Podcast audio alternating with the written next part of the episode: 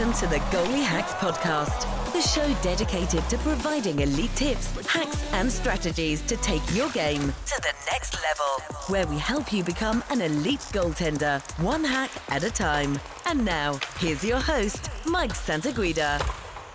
Bang, bang, my fellow Goalie Hacks community, and uh, back for another episode. I'm your host, as always, Mike Santaguida, and welcome back to the show. And welcome to all our new subscribers, and, and welcome to everyone who's been along for the ride for a while now, or, or if you're just joining us in the last several weeks or months. Um, really hope you guys are enjoying the episodes we've been releasing lately. We got a ton of great ones still lined up, obviously, uh, to come in the next few months and, and well into the future. So make sure to, to definitely tune back every Tuesday. And we never miss a deadline. We never miss an episode, and I promise that that will be the case as long as the show is alive into far into the foreseeable future. Uh, I'm, I'm having so much fun doing this, connecting with you guys, uh, connecting with all the great guests, and having an opportunity to really just share a ton of knowledge and bring value to the goalie community. That's really my mission here. And uh, you guys should know that we will deliver. And every Tuesday morning, you can tune in to get the inside scoop and the best hacks that goaltending has to offer, uh, diving deep into the de- developmental side of goaltending you know, with goalies and coaches across the globe participating in the highest levels of hockey. And, uh, you know, it's my pleasure and my mission to help 5,000 character driven goaltenders become professionals. And whether you're a youngster just coming up or about to make that jump to junior college or pro, or even if you're a, a beer leaguer, an older guy, and you're, and you're looking to get that edge, well, you've come to the right place. And uh, I always stress and, and uh, inclusiveness right from episode one back in February inclusiveness and equality amongst everybody looking to get information to help level up their game. And uh, like I said, you guys have come to the right place. So I hope you guys are enjoying what we're offering. I hope you guys are bought into the Goalie Hacks mission as well.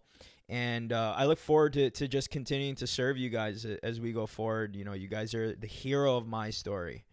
And uh, I appreciate every single one of you so much for tuning in. So um, thank you again for tuning in today.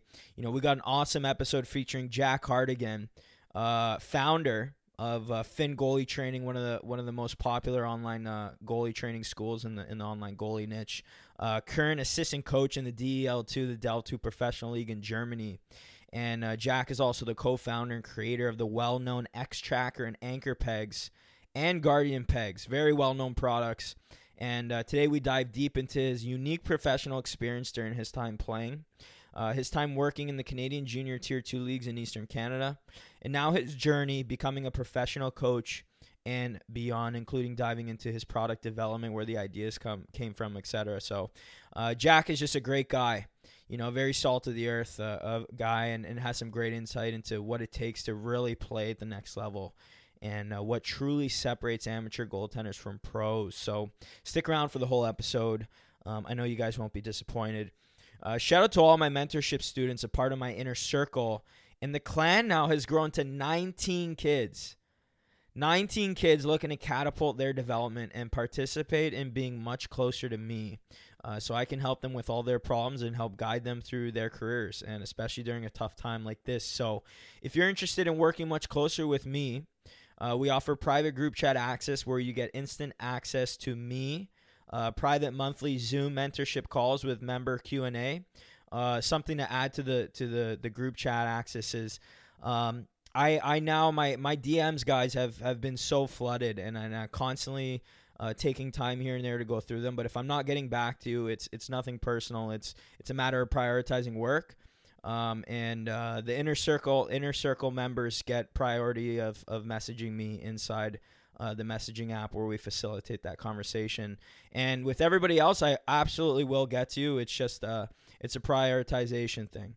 So I love you all, and, and I will get to. You. So please just be patient with me. There's just so much work on my plate. But if you want to get quicker access to me, uh, where you don't have to wait for me to respond, those guys take priority um, just to let you guys know. Uh, but if you want video review or, or, or 1v1 phone calls as well, you know, in, in the hacker tier, we offer routine templates, recruiting templates that you can send coaches, in person evaluations, in person privates, all sorts of stuff. And we're adding more value every single day. So uh, head to patreon.com slash goaliehacks. Uh, also included in the show description uh, to see more details and to get started today on catapulting your development. Really looking forward to seeing you guys on the other side, hopefully.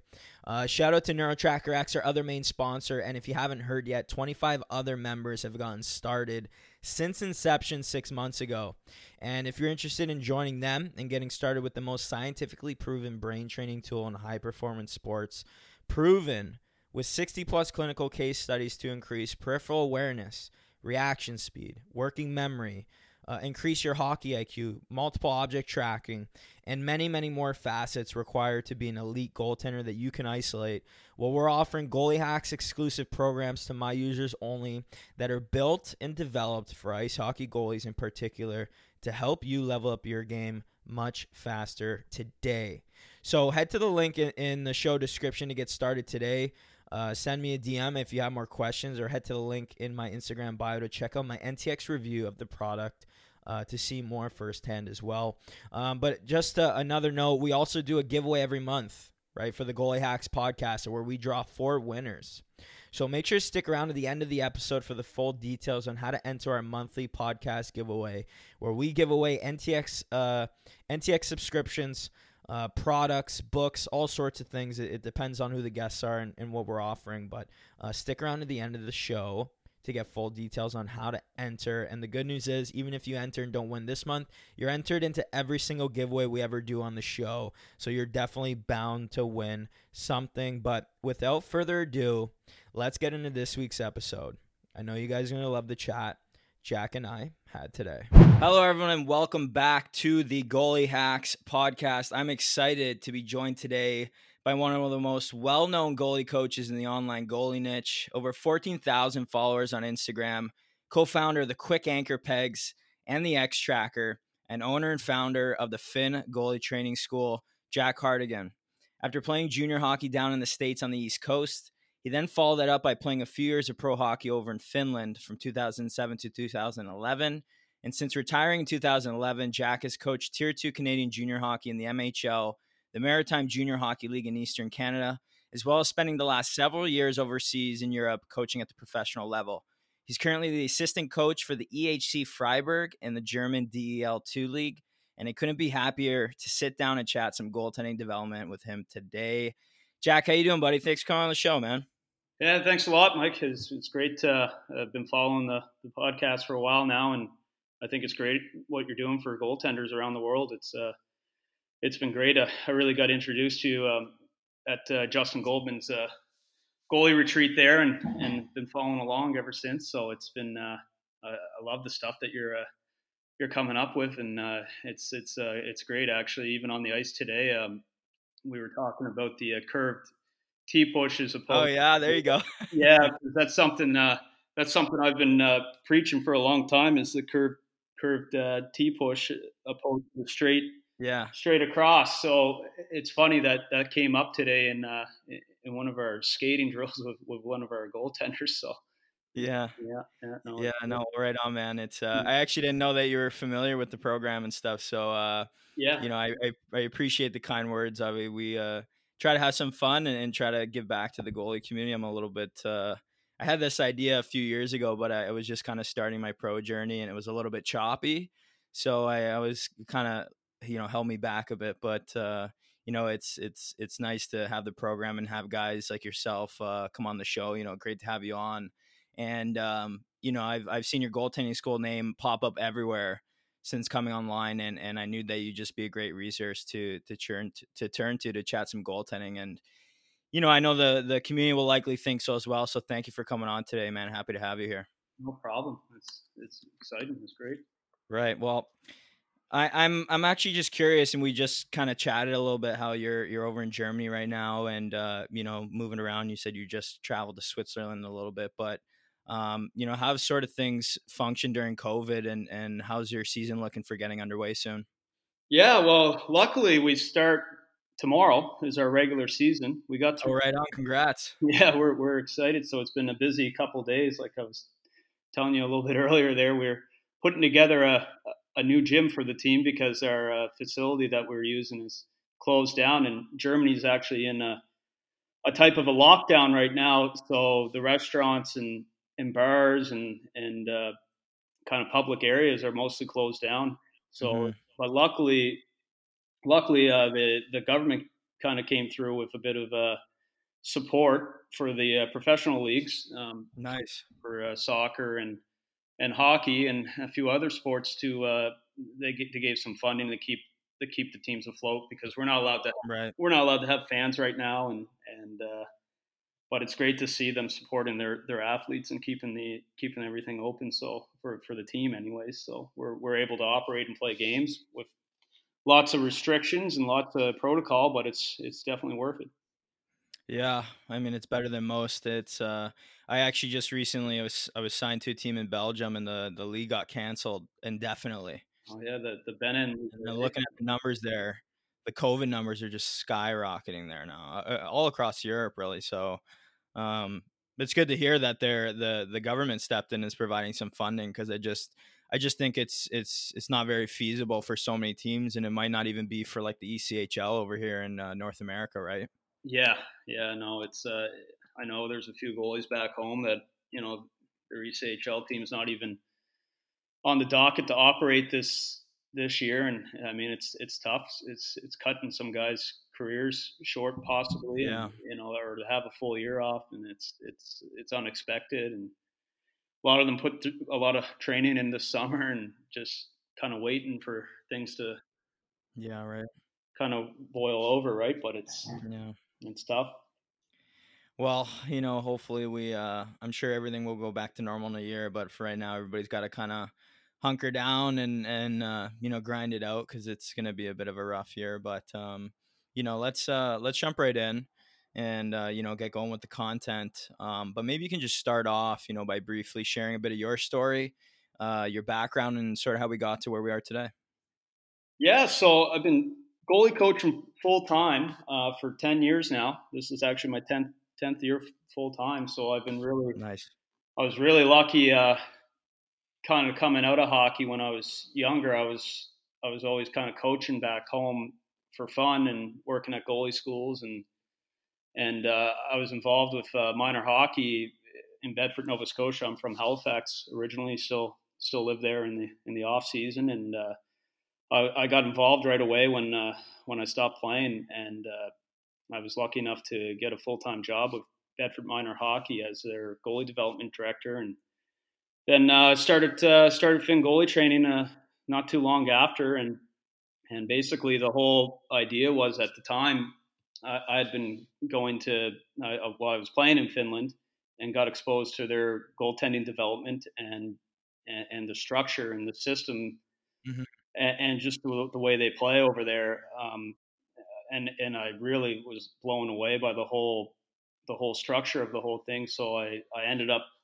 going back every year to a goalie coach with uh, Goalie Pro uh, with Jukka Ropinen, who's kind of who was a huge mentor for me and s- still is. We, we you know Mm. we're, we're, we're great friends now, and uh, I got to see kind of firsthand the goaltending development in Finland, and I really wanted to bring the, the structure and the ideas back to back to Halifax and, and Yeah. Canada and, and kind of kind of share the knowledge and that's kind of where Finn goalie originated from was was all was all about the the Finnish techniques but but more importantly the uh, the structure and the uh, the development uh, formats that they have is really what uh, really what uh, Finn goalie was was all about and still is today is trying to was bringing that kind of structure to it, and obviously it's uh, it's evolved. And uh, like most goalie coaches, we're constantly learning and changing our changing our approaches and and keeping up with the game. So that's kind of where it all started. Yeah. I'm just curious what was uh you know you say it kind of surprised you but what was the most surprising about their philosophy and, and sort of development format Yeah, well, originally it was you know the stuff that goalie nerds like us love or goalie geeks is it, it was all the technical like their footwork they essentially at the time used zero T push like you know and, and that in that time it was all about you know me being from Halifax we had a lot of Quebec influence there was absolutely no tolerance really for a straight across T push and and uh, the blocking butterfly was still pretty popular at the time and the way they use their hands like you know guys like Rinne and and Raanta and and Kiprusoff, got like the way they use their hands there was so relevant. So that was like was blowing me away how how good a hand eye these guys had and and, and their footwork was just it, it, almost was like you were put on a different planet because their footwork was so so different. A lot of C cut and a lot of uh, a lot of shuffle and and to kind of learn and, and find out why they do it and and it all kind of made makes sense and it's kind of cool today to see the game has kind of evolved you know the pendulum's kind of gone the other way that you see a lot more guys especially bigger goaltenders really utilizing the longer shuffles and right. and and what you know what what they call now lateral release we, that, that was kind of something they were doing in Finland for for a long time is is that that longer shuffle and uh, getting their feet set kind of always to the play and and uh, and even the step outs off the post was uh, stopping on their outside foot step off the post was a another kind of footwork movement that that is something that I didn't really I did, at the time I didn't know about it and and and to learn and understand what why they do it and how how to do it was pretty cool so that was uh that was kind of the first thing with Finnish goaltending that I got exposed to and yeah second thing with Finnish goaltending that I learned a lot about was their their dedication to their off ice preparation, even at the youngest levels. Like the, these goaltenders are doing, you know, basically gymnastics before their practices, and it was mandatory and and and expected of all the goaltenders to to warm up and and and do these goalie off ice sessions pretty well before every practice and mm-hmm. every off day, and they you can see in their flexibility. Uh, like they they're they work hard at it and they have a system and it's it's really uh that was really cool to see and I think that's one of the biggest differences from from uh, Europe and, and back home is just their little little bit more dedication to the off ice uh, to the off ice game in terms of uh, philosophy. I think the younger kids are really really really dialed in with that that type of stuff. So it's cool to yeah. see. So they're they're basically a lot more focused, sort of on that athleticism side, right? Yeah, uh, at an earlier age, you know, it's it's definitely right. It's definitely a bigger percentage of their training is is incorporated into their to their daily training at hockey. You know, you get to the rink, there's usually an off ice session for an hour, and and a proper warm up that's kind of administered from the team, and it's kind of ingrained in those in those players to do that mm-hmm. all the time. So what is uh like maybe you can detail a bit, you know what you said it kind of looks like gymnastics. What are some of the things that uh, they incorporate into their their kind of uh, pre-skate that that you think yeah. significantly different? I remember uh, I remember there's a lot of there's a lot of forward rolls and a lot of like backward tumbles and and uh and a lot of a lot of hand eye. Um, yeah. And uh, really focused on flexibility was at the younger age and coordination. So I think they were really trying to build a lot of coordination for these goaltenders at a younger age, mm-hmm. and that's kind of that's kind of like the the biggest takeaways I had with that, and and just a little different approach. I think back home we're very strength focused at at times, yeah. and and that can definitely have its benefits. But I think you know we kind of have that rule of thumb, like you know if you're you're not lifting weights or doing a whole lot off ice until you're until you're 13 and older, where you know back in Europe, there's a little bit more, a little bit more focus on that that off ice uh, dedication at an earlier yeah. age. So, yeah.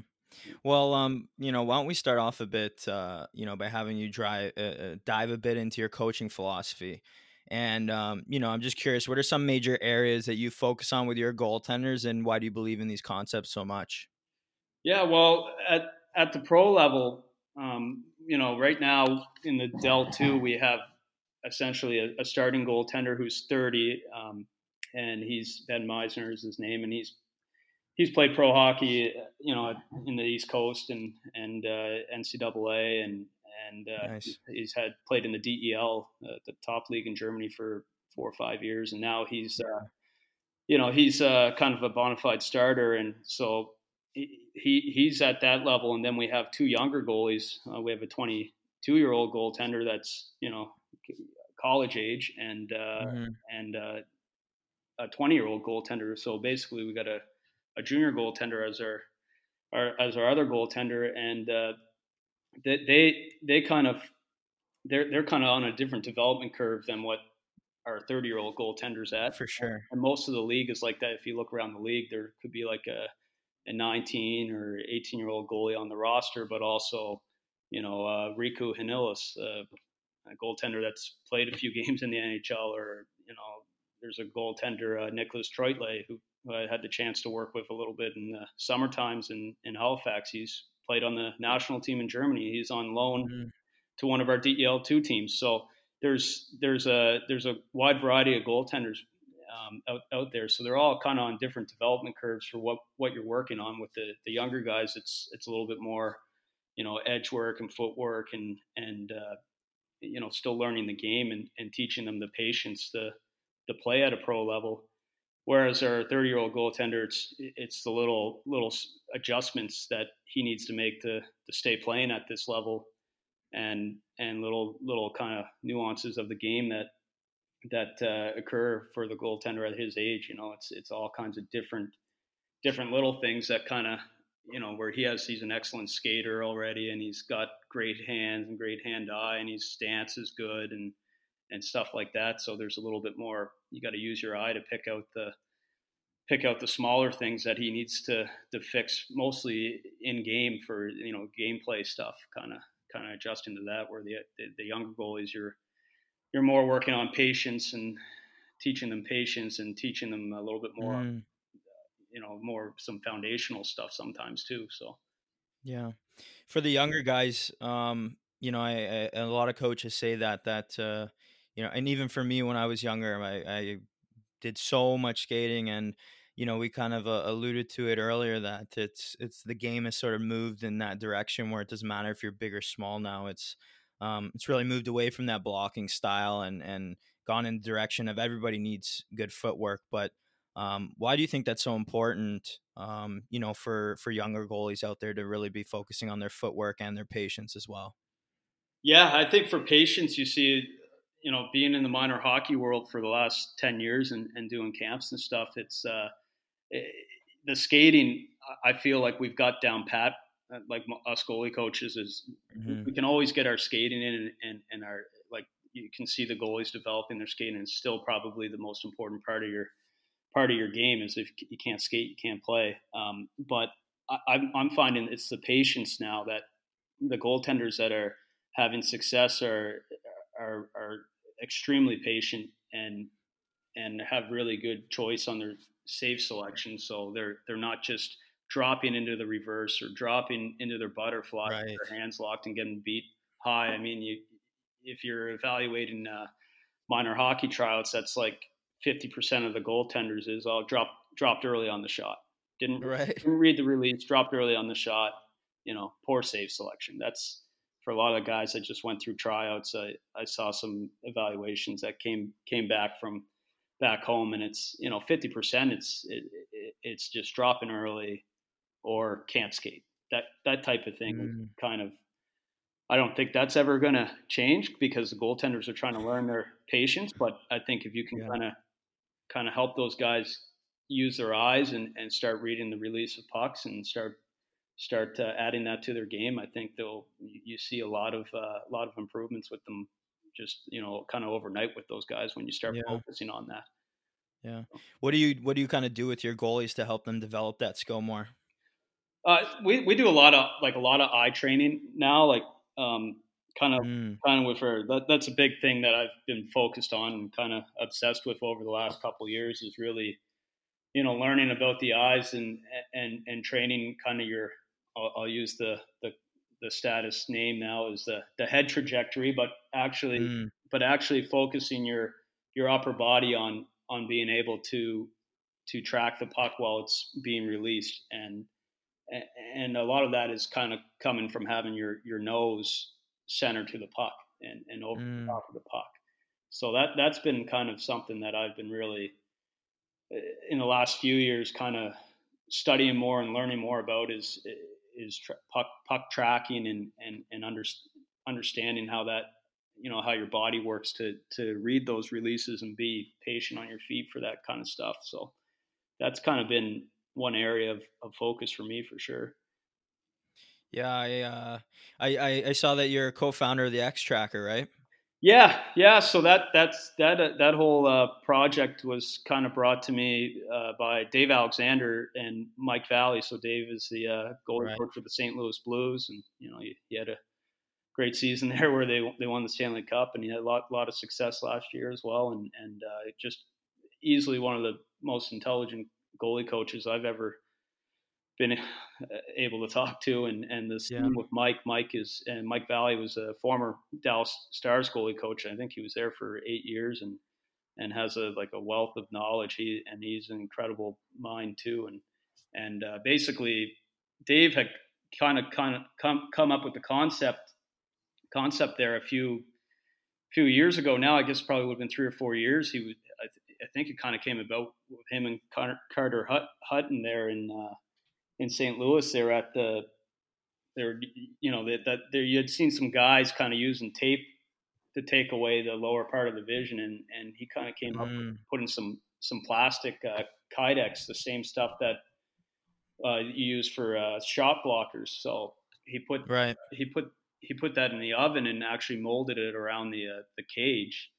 And uh, they, they knew that I was making the uh, the anchor pegs, which was a, a urethane uh, product and and uh, I kind of have the kind of had the knowledge to uh, create a product and go through the process of actually you know taking a prototype or taking something that was homemade and, and actually making it kind of come to life and and yeah. you know have a have a brand and have a, a design and make tweaks to it so that's kind of where they, they approach me about kind of getting in on it and on the design a little bit and and uh, developing it and that's been uh, I think we're in year three now, and it's been uh, mm-hmm. it's been a pretty cool experience. But we still feel like there's some stuff that we can uh, adjust to it and and make the X Tracker better. But I mean, if you look at uh, if you look at the goalie community has really uh, really embraced it. There's a lot of a lot of great yeah, pros that sure. are using it, and you know it's it's it's really cool to see and get the feedback from just the whole the whole concept of the X Tracker, and and it's it's been a a great tool to use in practice and, and you know. Yeah for for goalies listening um, maybe you can detail a bit how exactly focusing on that sort of nose to puck that head trajectory can um, you know can increase your performance on the ice. Yeah so so the the X tracker basically the whole concept is is keeping your center line of vision over the puck.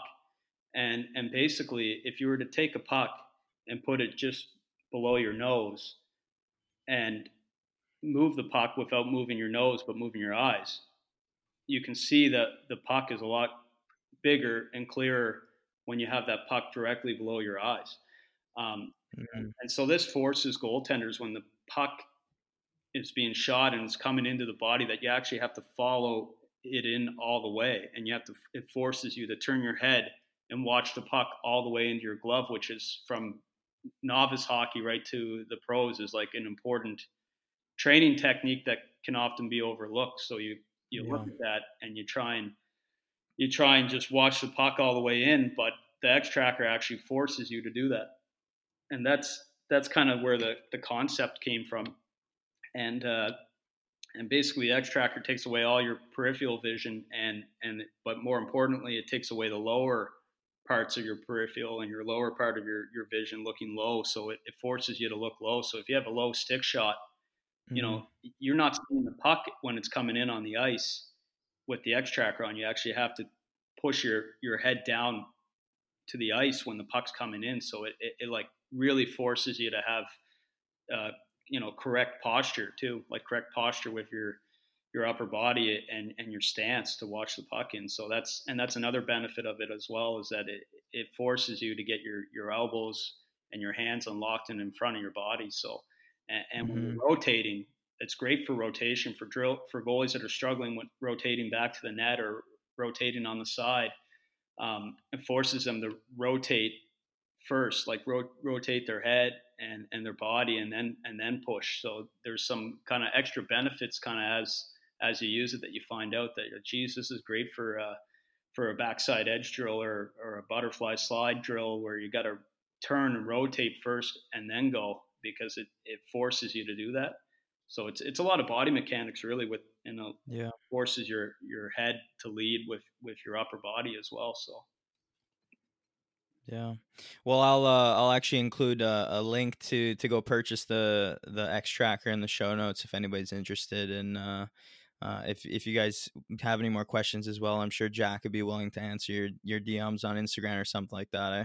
Yeah, yeah, and I handle all the myself and uh, one of my employees back home. Uh, we handle all the uh, the sales kind of avenue and and shipping and whatnot. So we ship out of Canada, and then and if you're in Europe Ropinen has the uh, distribution uh, rights to uh, Europe, so he ships from uh, Finland, and he's uh, he's got quite a quite a bit of stock there. So if you're in Europe, right a lot of guys are, are are using it in Europe. So we you know that's where you go for that, and and uh, we we handle North America, and actually Mike Valley as well has uh, has stock where he ships uh, for the American orders. So so we right. pretty quick if you do order it, and we can if you if you click on it there and you think the shipping's too much, we can usually find a way to uh, to to find you a, a, retailer or a dealer that that can get it to you quicker, a little bit cheaper. So yeah, well, right on, man.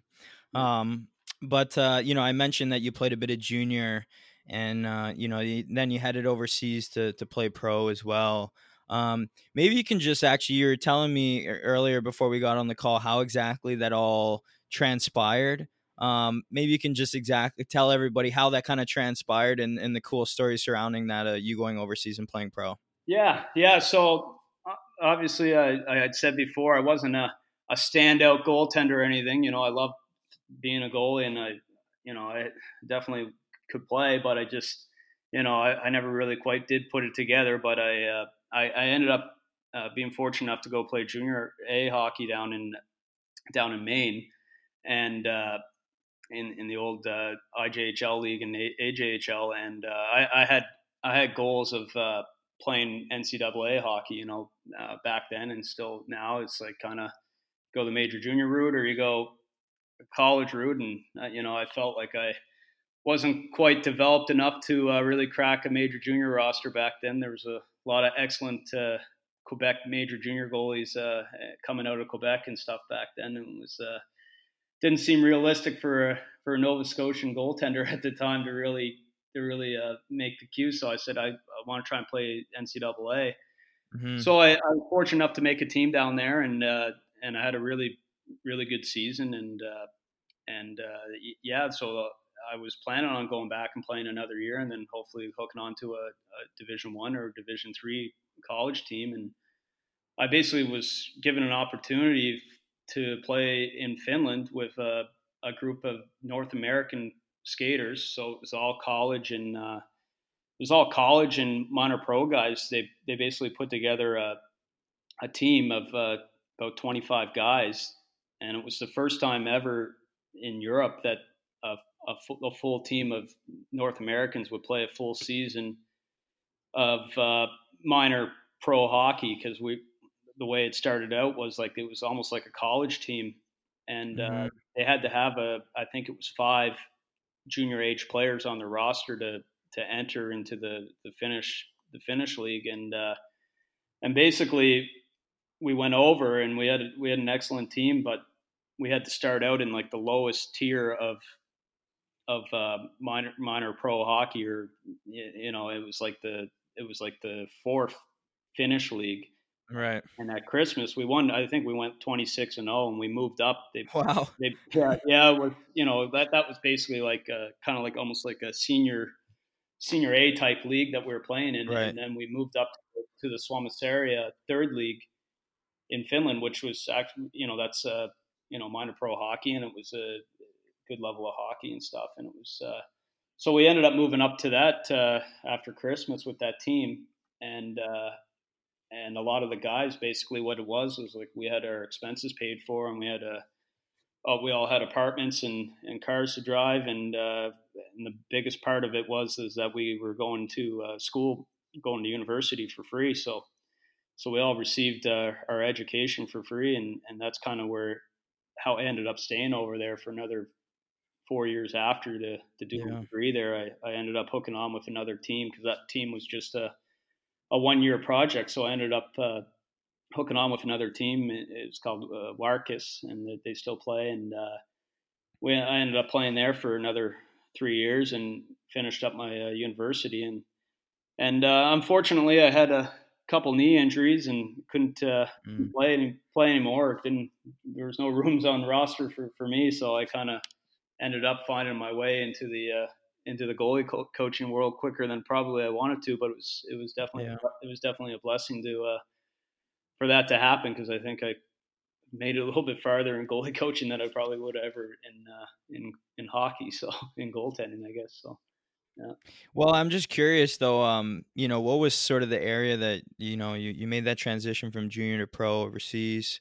Um, but what was the area that you struggled the most in and, and had sort of the hardest time transitioning to when you got there? Uh, being being 20 at the time when I, I was playing over there was just it was honestly just looking back at it. I would have not said it back then, but it was just like lifestyle habits. You know how to how to live on your own.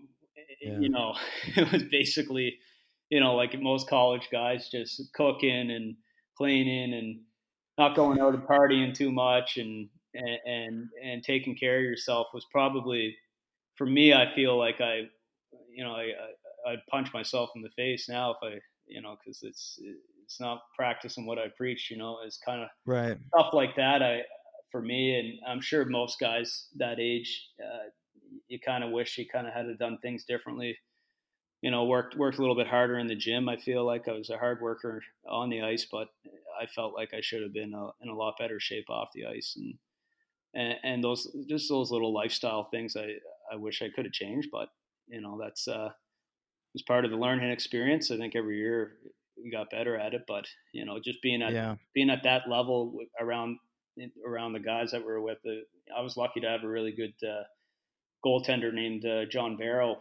He played in the OHL for Sarnia mm-hmm. and and down in the Central League. He was uh he was the other goaltender on our team that first year, and he was probably he was close to 30 at the time, and he taught you know he taught me so much uh, just about kind of growing up a little bit and, and how to yeah how to act like a, a pro and, and play like a play like one or try and play like one. So that was yeah you know that's that's kind of for me that that was kind of like my my biggest uh, regrets of playing, I guess. So but, yeah yeah um you know but for you know what do you think uh, outside of sort of your personal experience, obviously you're coaching now and in uh, the German league and you've been coaching there for a while.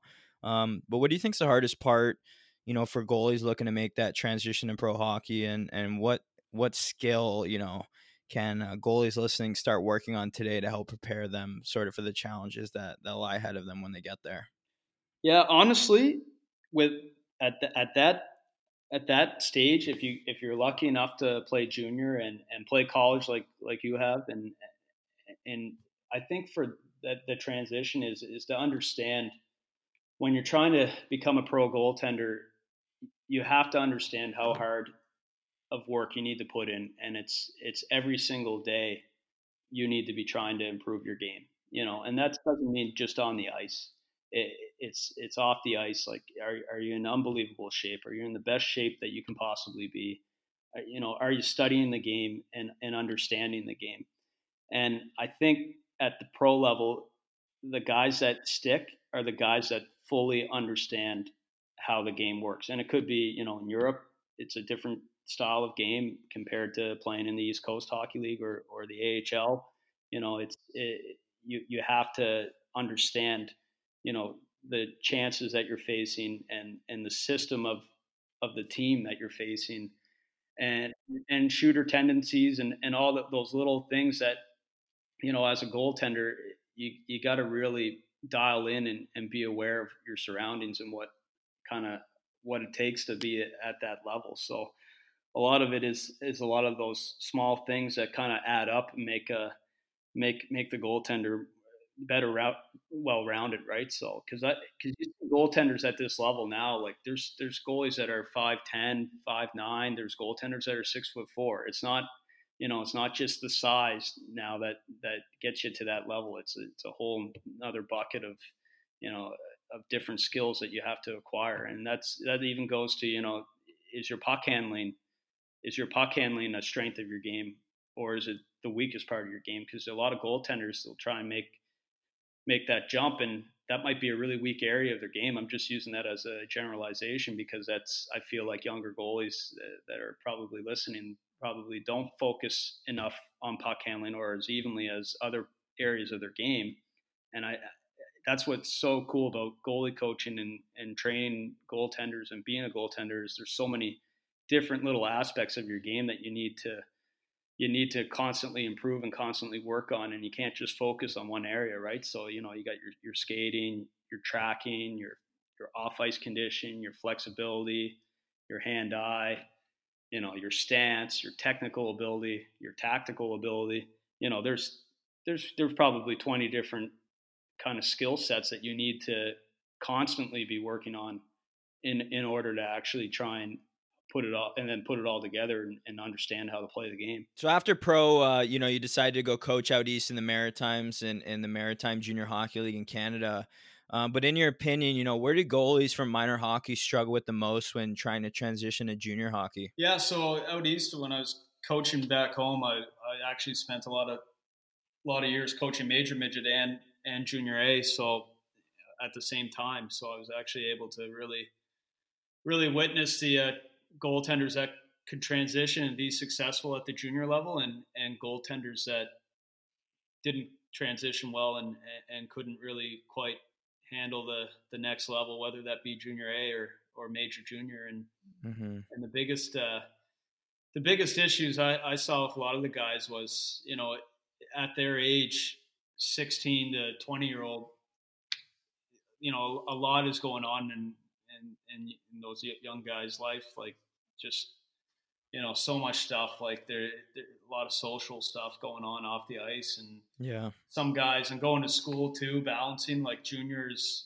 is a little bit more commitment than than playing major midget you know you, you gotta most of the time in, in our area guys move away they're living with a billet family they have a lot more freedom and and some of them kind of don't handle that balance that well they kind of get into get into stuff whether it's you know not not training properly or working out or or if it's just other stuff they sometimes guys get kind of off the off the path a bit of what what they're there and what they're trying to accomplish. And yeah. a lot of them are trying to decide if they want to be goaltenders or not if they want to keep playing. So sometimes i think that that gets in the way.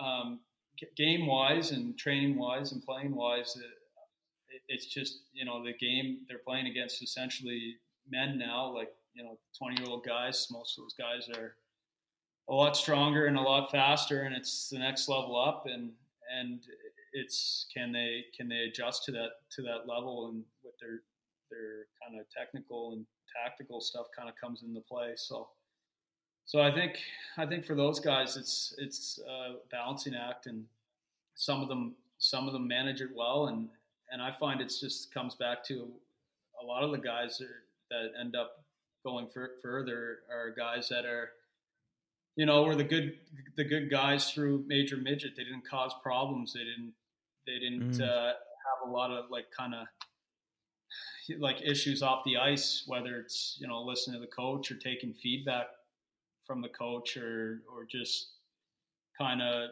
you know guys that are working hard on their own and not having to be told to work hard is kind of you know it's kind of goes back to a lot of those foundational things that you, you do as a goaltender. It's it's it kind of comes back to that kind of stuff where you're if you're a good hardworking kid and you you love the game and you truly have a passion for it, it's it, it's the guys that keep their passion levels up at that age and, and stay focused on their goals that that usually are more successful at that level and and can make the transition. Some guys that kind of they kind of peak a little bit early and they, they see a lot of success at the major midget level and they think it's just going to come easy at the junior A or the major junior level. And it's it, it's one of those things where you got to go back to the well every day and and try yeah. and and try and improve your game every day. And I, I think that's kind of where a lot of the goaltenders they, they kind of miss that point. Sometimes they don't they don't realize that just being successful at the major midget in your own age group doesn't necessarily mean you're going to be successful the next year because mm-hmm. everything as you go through the funnel everything gets a little bit tougher faster and and there's the pool of guys is getting narrowed down. So it, it's it's kind of uh, it's kind of one of those things you gotta you gotta adapt or you'll you'll you'll, you'll die type thing. So it's it's one of those things, right? Yeah, and, and for goalies that uh, you know typically have a much easier time um, and, and, seem to achieve success much sooner in their junior careers, you know, um, you know, you mentioned the hard work, right? And and obviously that's important going back to the well every day. Um, but other than that, maybe on the skill side or the mental skill side of things, you know, what's the most common underlying theme amongst um, junior goaltenders, or what's the most important skill that they possess that helps them transition much more smoothly to junior?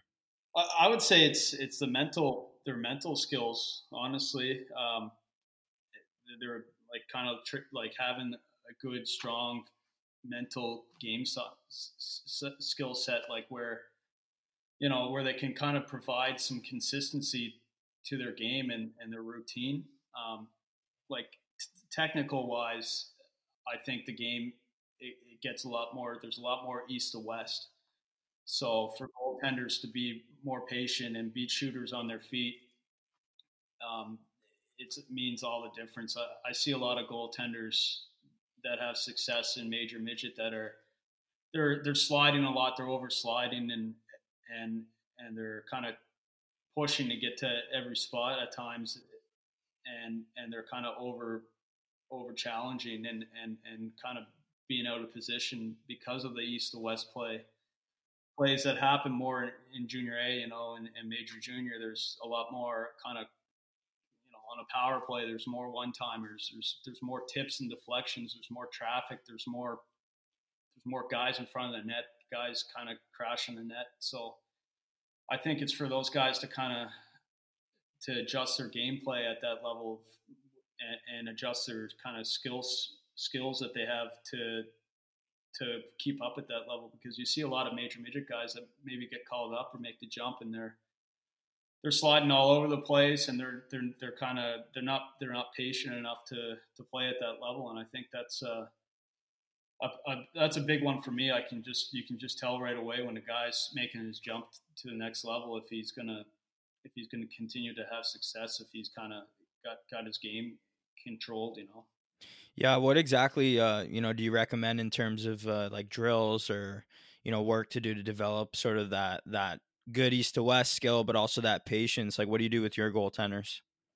Uh, honestly, one thing that I, I've been huge huge on, and it's it's another one that's kind of been in the goaltending world now for a few years, and and and guy and it goes it's and it's old school too. Is we we do a lot of uh, what we call box control um, I'm sure you've seen a lot of the videos with the ropes. It's something that's kind of come out of Sweden with with box control, and, and basically yeah. what that is. A lot of people say, "Oh, we did that when we were a kid with the angles and and learn our angles," and like, but I'll, I'll, I'll tell you, it's more understanding exactly where. So, like, let's say you're five nine, and you're a smaller goaltender, or you're five ten. You know, a lot of goalies at that height will tend to actually over challenge. You know, they'll get out, yeah. out of their crease and they're getting caught backdoor all the time. Mm-hmm. they might have the mentality, well, you know, that's not really my fault because it was a backdoor play, and and you know, our defenseman should have had it. But the the re- reality is, is at that level, you're going to face backdoor plays. You're going to face, you know, kind of D to D stuff where the guys are mm-hmm. where there's cross crease east to west plays, and, and that's you know half half of your saves you're you're making kind of off the short side. You're not just facing a shot down the slot. I mean, at the higher levels, you're a lot of that stuff is getting blocked or or deflected to the corner, and it's it's a lot of that understanding of where to stand on your short side and and on your, on your angle. So what I mm-hmm. like to do is I like to map out with the goaltenders. You know, you're five nine this is exactly your maximum net coverage in this right. particular angle. And there could there's probably around I'd say that there's probably around 30 of those little angles in a crease. And there is a perfect foot position and depth control for every single goaltender for every single height.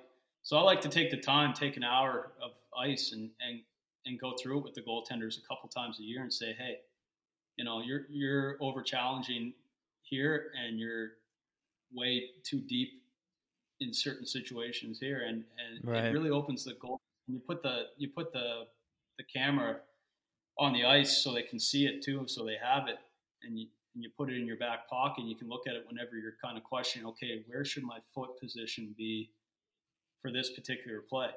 And it and it's not so technical that you're it's it's like you have to do this, you have to be here all the time, but it's like, hey, your maximum coverage is your toes at the very top of your crease. Mhm. You know, for like a five ten goalie at higher levels, like you don't really need to be a foot out of your crease for a shot from the slot, for example. Yeah. And and for for our goaltenders where they're facing, you know, if you look at some shot charts and stuff, a lot of shots that are getting through are are, are not from the slot. They're getting through on the on the on the angles. So it's actually Mhm. understanding that to dial your game back a bit and be a bit deeper and having good foot position so you can get across without giving up any any uh, like any short side uh, Yeah. like high glove or high blocker without giving up that that coverage of the net. So I think when the guys start to learn that, they start to really fully understand their their game, and that it, it, it's worth the time to go through. And it's not a it's not a gimmick at all. It's it's it actually works very well if you can see see what you're what you look like in the net and what you're taking away, and uh, and that's that's kind of like a little thing with your understanding the game understanding the game as a goaltender is you, you have to start learning, you know, what's what's in front of you, right? So and what you're covering. And and and another example is is with like a 5'10, 5'11 goaltender, six foot goaltender is you see a lot of guys narrowing their their stance on on short side plays. So one, they can be mobile to get across, and two, Mm. they they have that covered. You're taking that coverage on the short side away. So that, that's been a big thing for me that that's going through and is kind of shortening guys' stance to different areas. So you know, depending where the puck is, having different kind of uh, stances, different crouches, I guess as you would say, and and, and really dialing that in and, and figuring out. So so you're kind of looking at this box control stuff. You're saying where's your foot placement and where's your stance? You know, where where are your, your feet at? Are you really wide on the short side? You know, and if you look at those those videos, if you get really wide in your stance, your foot's past the far post and it's covering a part of the boards. You know, so and if you're down in the RVH early, what are you giving up? And Yeah. I, I think that's a big thing too when you go back to the major midget to junior A. Like the overuse of RVH for younger guys is a problem. Everybody complains Yeah, about. crazy.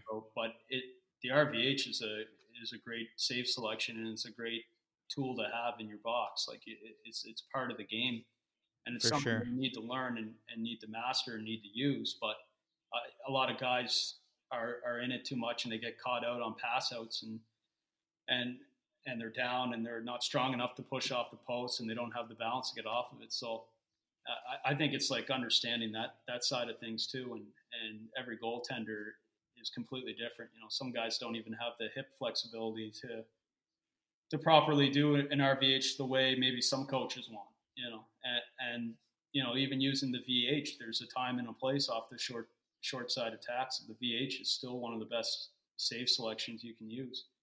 So that that's a whole talk and a whole argument for another podcast. I think you could have five hours talking about RVH and when to use it and VH and standing on the post and all that stuff. But I, I feel like that's something, you know, a major midget goalie going into junior needs to, he needs to fully understand what works for him and, and, and what stance stances he needs to be in. And I think it's something that at, at that age, you're just trying to work on all these general skills. And that's, that's a kind of a, a next level skill set is your, your save selection and your, and your foot placement in the net.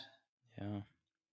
Yeah, no, I uh, I'm I'm glad that you kind of mentioned that. I I've over the years I've sort of developed uh, some um, I'm a bit of a smaller guy myself, so obviously um, clued into the idea that staying on your feet as long as possible was just super important, but also having sort of what I would refer to as, and I'm sure most is sort of a reactive RVH and even a, a VH, and um, kind of what you're detailing out is understanding really how you frame the net in, in certain depths of the ice because you know if you can come flying out and and I actually like that you touched on the fact of you know uh, at the next level you are responsible for backdoors you know what I mean you're responsible to make big saves make saves you're not supposed to make those are the guys that are typically pretty successful at the next level the guys that make all the saves they should and some they shouldn't and give their team a chance to win right um, and I guess uh, understanding how you frame that net um, gives you a really good grasp in terms of where you need to be so you can stop either straight up shot or a backdoor play, right? Yep. So you spent the last uh, four seasons coaching pro hockey over in Europe now, um, five seasons, right? And in Norway, Denmark, and Germany now in the DEL two. Um, but maybe you can just dive a bit into sort of the culture that you alluded to earlier. You know, behind uh, you know the goaltending development there versus here and uh, maybe detail some aspects in, in their development that you think we're missing over here in North America. Yeah, so I yeah I spent the last five seasons in Europe coaching, and uh, obviously I talked about my uh, experience in Finland and and going back there every year. And uh, I'll say this for sure: like the last over the last five years, you know, Denmark and Norway and in Germany, they're not you know, they're not. Well, Germany is actually pretty structured with their goaltending program, which is good. It's it's getting better. Yeah. Like they, they have a, a goalie coaching program, three levels, and and I know the guys in Norway um, are working really hard to develop, you know, that so that when you go on the ice, pretty well anytime there's there's a goalie coach uh, present, and uh, the same with Denmark. They get a lot of Swedish influence and a lot of Swedish goalie coaches, and I think. Uh, these places are really lucky because they have pro teams uh, pretty well in every city or close to an hour away where there is a full time pro goalie coach that's kind of used for some youth level hockey and have youth level hockey goalie coaches coming to them for information and and uh, the club system works really well here for for goaltending development which you know we're not quite at and probably will never really be at in Canada, United States, but we're lucky enough private mm. private training and and that that access for the like high level private training. But you know, obviously that leaves out uh, kids and and goaltenders that yeah might not be able to afford it or or don't aren't able to commit the extra time to do it. So I think the the, the biggest difference is you know you get into a club system here like even in Freiburg in a in a DEL two city, which is uh, they got a great club system here with their their under twenty, under eighteen, under sixteen, under fourteen, under twelve, under eleven, right down to the the Adam and the novice age goaltenders, where you know they get up, we get on the ice. Uh, I get to run a goalie session once a week, and get out to their games and and help them out for practices and stuff when when I get a chance and and work with these goaltenders.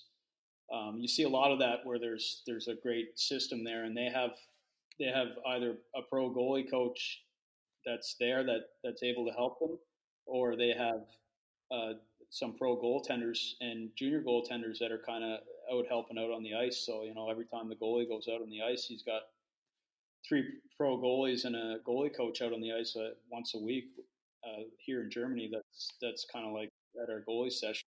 We, we run that goalie session once a week, so we kind of know they're getting some development there. Um, and and that's not the case for all countries. You know, like it's it's it's some of those countries are still kind of hockey's not number one sport and stuff like it is back home. It's not a it's not the number one sport, and and but they still have kind of that structure and philosophy of, of the club system that, that helps develop goaltenders to a to a higher level. And then Finland and Sweden just and even Russia now are just really, you know, they're turning turning the that system and like they're they're just cranking goalies out and having development. And they have a really good structure of developing really high level goaltender coaches. So I know we're trying pretty hard in Canada to to work the the work the goalie coaches education program and and we you know we have three levels now which is which is great and and uh, we're doing goalie coaching courses and stuff but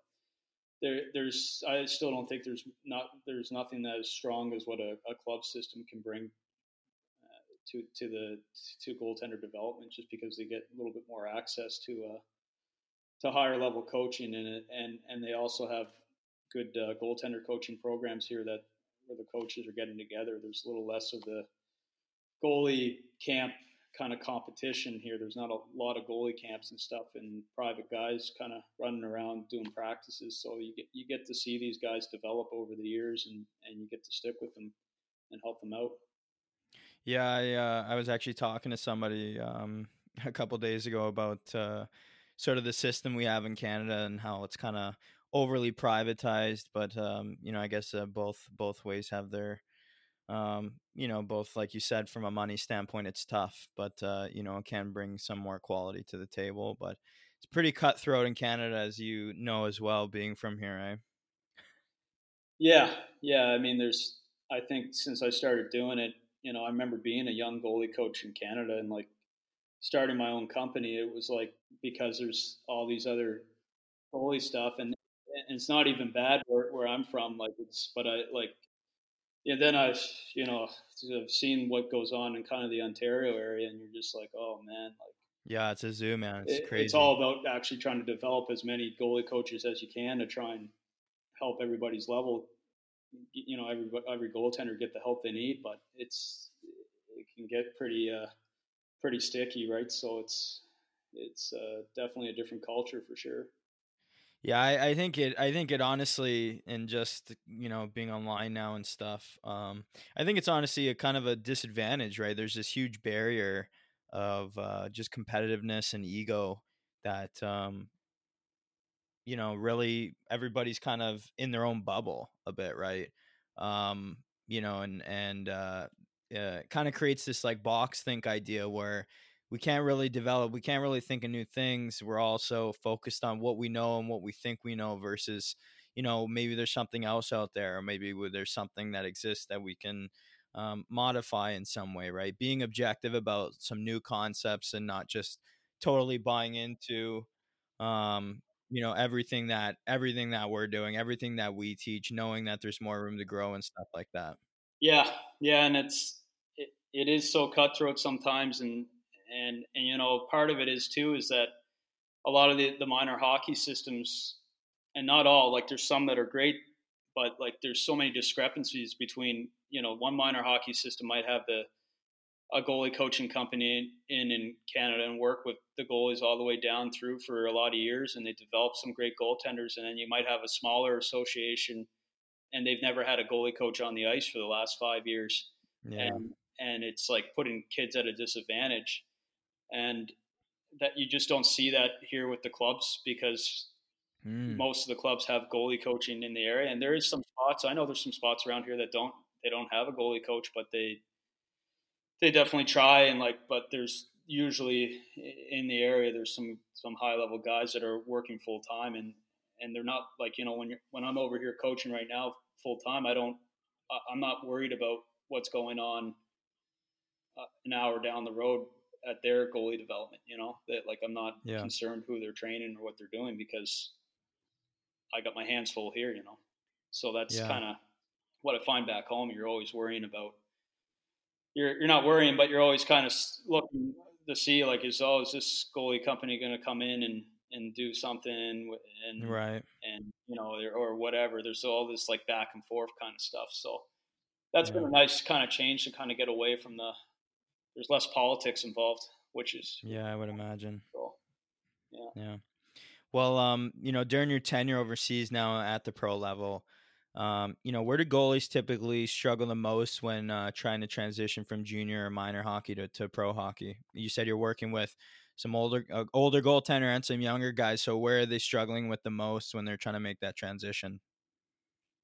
Yeah, well, with these guys, it's just it's a lot of the guys and goal the younger goaltenders in this league is is actually getting net time, like game time. You know, last year our goalie played 50 out of 52 games. So wow, the the 20 year old goaltender who was actually really talented um, and was a great goalie. He's definitely can play. He'll be playing in this league in in a few years. You know, maybe three or four years from now.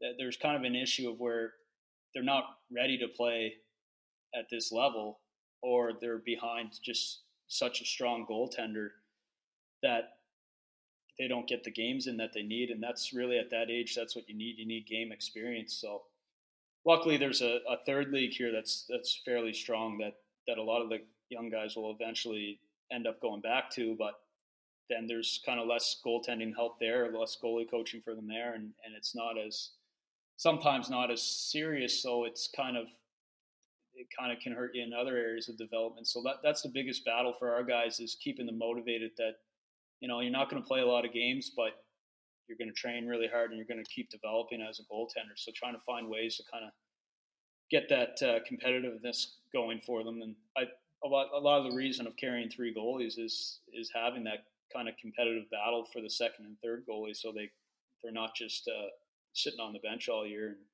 kind of feeling discouraged. Pretty good pro league here that a lot of the younger guys get to to go down and play games and and, and get some game experience that way.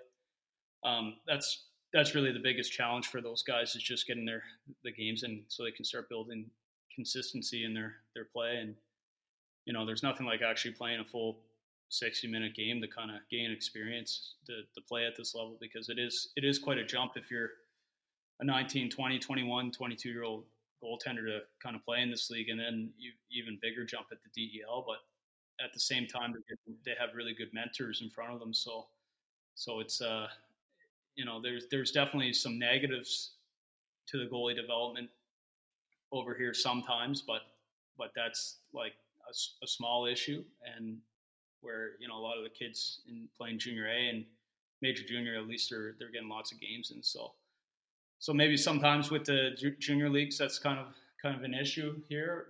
That's kind of more specific to to Germany, but um, you know, probably most some of the smaller countries, it's the same deal. They just kind of have their their club team, and then maybe their under twenty leagues not not as strong as as what we see back home, and they kind of need to make that jump. So, but luckily, there's most of the countries have like one or two, or sometimes even three uh, strong uh, pro leagues. So. And for goaltenders that typically have a smoother transition to uh, pro and, and seem to figure it out sooner, um, you know, what's sort of the underlying theme there amongst those goaltenders that allows them to find success and, and get into a groove much faster? Is it mental, physical? Like what exactly it is? What skill do they have?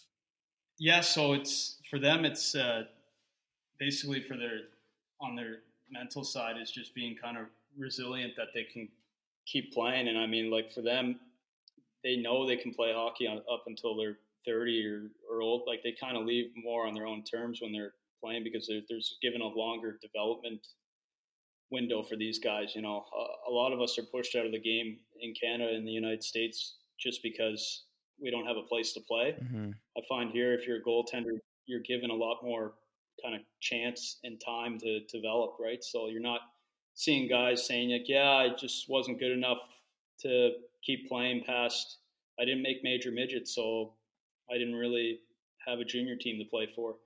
And you'd be surprised of how many goaltenders that are kind of like late bloomers, uh, late bloomers in development. And uh, like one one goaltender that uh, that I worked with all the way through that was a great story was uh, a goalie named Oliver Schmidt. He's playing with the uh, Ravensburg Towerstars in the DEL 2 mm-hmm. right now, and he didn't make. He was from Halifax too. He has a German a dual passport, so he's one of those lucky guys that has the the dual passport. And he, he didn't mm-hmm. make major midget he played junior C. He played junior B. Kind of made it a few games to junior A. Played like half a season at junior A, and then ended up back in junior B. And then he ended up getting his German passport. Like driven, really driven, but just had some like issues in his game because he didn't develop. He didn't get a, you know, he didn't develop until he was a little bit older for his game, and he kept working at it. And then he played. He got a, a chance to play out, of junior B into the Oberliga in Germany, just kind of walked on and uh, played there for a few seasons, and then had a couple great seasons in Germany, and then found his way into the DEL two. And his first year in the DEL two, he had the best goals against average in the whole league, and had like a standout year. And now he's, you know, he's he's a full caliber pro goalie, and and you know he would have been a guy that would have just been pushed, you know, pushed out of hockey six or seven years ago, or five or six years ago when right. junior ended, because that would have just been the end of the road. And you kind of wonder how many goalies, how many goalies kind of miss their development window just because they're told to stop playing basically or didn't have a place to play. So yeah, no kidding. I always think of like him as a great example of of a, uh, of a goaltender that didn't really quit, but he also knew that he could probably go to Germany and find a league to play in. He just wanted to play hockey. Yeah. So he found a league to play in, and and uh, and then he kind of worked his way up, and, and, you know he he very well could be in the DEL in the next couple of years because he's still a young goaltender here, and he's he's doing well and, and having some success at this level. So I I think about a lot of goalies like that that just kind of get labeled early back home, and it's it's tough to you know, you get labeled as a AAA goaltender so early on, and guys get labeled as like a C or a B goaltender, and the like goaltenders develop late. Everybody says that, but there's not really a whole lot that you can uh, can do because of the way our system is, right? So pushed out early and and get labeled, it's tough to uh, tough to get out of that kind of rhythm, right? So yeah, yeah. Um, and and for goalies looking to make that transition to pro hockey one day, um, you know, what's probably the most important skill that they can they can work on today um, to be ready to sort of face the challenges of pro when they get there? What's the, what's in your opinion the most transferable skill that goalies can develop today that will help them one day in pro hockey? Uh, it still goes back to having a crazy hard working attitude. You know, super kind of like kind of almost like pathologically obsessive attitude to get to where you're going. And right. and uh, you know that's that's i think that's important. Like if you're passionate about it have that attitude and then have kind of have that that mentality that you can play. I think for a lot of guys they don't have the mentality. They got to kind of really have some really good inner belief that they can actually play because you'd be surprised i think any kind of goaltender is, you know, small, big, large, fast, quick, slow, whatever. They can all, you know, that's the cool thing about goaltending is, is there's no one kind of skill that you can have to that's going to put you to pro. It's it's a it's accumulation of how well rounded you are and how many mm-hmm. skills you can develop, right? So so I think for them the that like there's not one skill that you really need to like be unbelievable at, but it's like all the skills of goaltending that you really need to to be kind of obsessed with working to be better. So yeah, having a bit of a balance across the board yeah, really is what truly really takes, like, right? Like a holistic approach. I say that to yeah. the guys, like you got to have like a holistic approach because you know I see some goalies that are really good at some stuff and they're not willing to work at other stuff, and it even comes down to sometimes I've had goalies through our program that just have had really weak summers. Like they didn't train very hard in the summer, and that's like off the ice. They didn't train hard, and they didn't keep up with their skates, and they kind of just went back to their junior club, and it just wasn't enough when they got to training camp. You know, mm-hmm. and like, well, you know what? You took a couple months off, and it's good to have time off. Uh, you know, I'm a big believer in having time yeah. away from the game and resting and, and stuff like that. But the goaltending world is so competitive right now that you know even if you do have time off, there's guys that are working harder harder than you at something. You know, at their off ice, right? At their, maybe it's their vision training. It's it's something that they're finding to to get to one up another goaltender, and they're the guys that get the jobs, and that's just the way it is. I mean, and there's sure there's still guys that are just you know naturally naturally better goaltenders when they first start, and and some of them just have some like God given talent. Mm-hmm. Um, but even them, if they get lazy, they they can get past pretty pretty easily. So yeah, yeah. And then on the recruiting side of things um, for pro, maybe you can just detail the, the, the recruiting process a little bit that you guys go through with your team. Um, and and what's your recommendation to goaltenders who are who are looking to play pro overseas? Like, what should they be doing to get on your radar and get more exposure in those regions at that level? Yeah, I, I think for Europe, you know, and you've probably gone through it, like kind of based on your playing, your your playing resume and where you've played and, and stuff. It's you know, playing in Europe as an import goaltender is is very very tough, and you know, mm-hmm. didn't really use this year as an example because it's it, every, every all these East Coast goalies and, and AHL goalies, a lot of them are getting loaned out and looking looking for jobs and and uh, but like in, in usual years, it's it's a tough to crack because a lot of programs only have or leagues only have four import spots, right? Yeah. And if they have their own, if they have a talented enough goalie that's you know got a German passport or play play, play is from Germany or from Finland or in Sweden, the same thing. They have great goaltenders that can play, and they'll use those import spots for you know a right-handed defenseman that's played in the AHL or uh, or uh, an offensive forward that can put guaranteed put up 40 points in their league. Stuff mm-hmm. like that. Stuff yeah. like that is something that some guys just say, "Well, I'm going to go play in Europe," and it's like, well. You might have to start out playing in the second league if you get an opportunity. Yeah. Um, you might have to play in the third league because there's actually is room to, to move up if you if you tear it up there and, and you get over in the system. Guys say, "Oh, I saw this guy firsthand. He can play." Let's let's give him a contract. I, I think that's um, the biggest thing that when I'm talking to you know our goalies that are coming out of college and university, it's like you know if you get an opportunity to go over and eh, that's what you want to do. And I also recommend to those guys too. It's it's important to play a couple couple years in the in the East Coast if you get the opportunity, or yeah. or somewheres eh, in the minor pro, and then and then make the jump because it, it kind of boost a resume because you, you, don't really see that many guys coming out of college and, and going straight to a top league in Europe. You know, right? You know, some of these top leagues in Europe's got you know ex NHL goaltenders as their starting goalies. You know, so there's yeah, there, it's it, it's uh, but but there's also guys that have played in the in the in the league in the top leagues that have kind of worked their way up that started out in the, the second league or played maybe in you know Austria or or the Hungarian league or you know Denmark, and you know a lot of university goalies go over and play in the British league, and you know that British league is is a is a great league. They allow 14 imports, and they have yeah. a lot of a lot of talented uh, uh, college and university goalies, and some guys that played in the coast that go over there and play, and they they do well, and sometimes they can jump leagues too. So there's a little bit more of a a strategy to that, and and I think too, you know, it's you, you got to have uh, the the right people uh, putting putting a pitch in for you too because yeah, you know, you, for sure.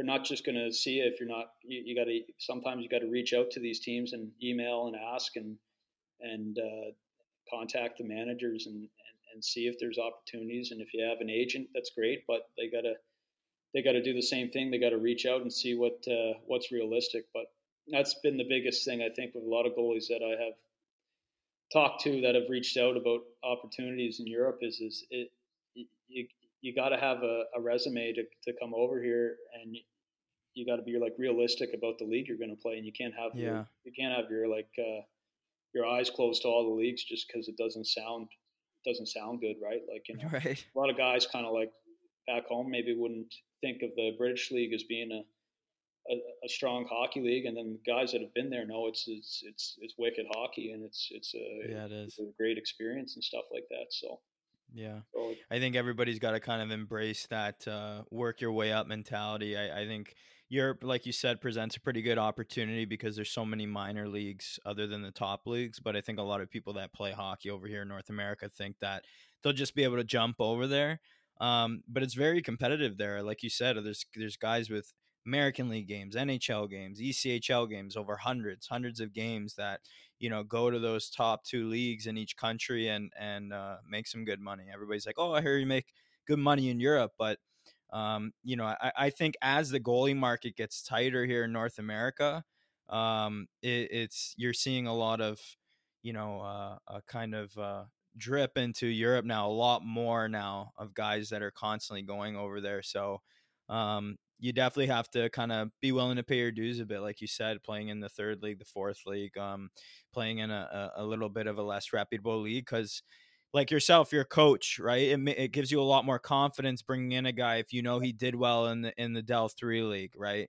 Because yeah. you're familiar with that. It's something that you you know that okay, he did well here, you know. Whereas if you're playing over here, um, they're not always so confident about uh, you know some some of the places that some guys play because they're not very familiar with it. Is that true?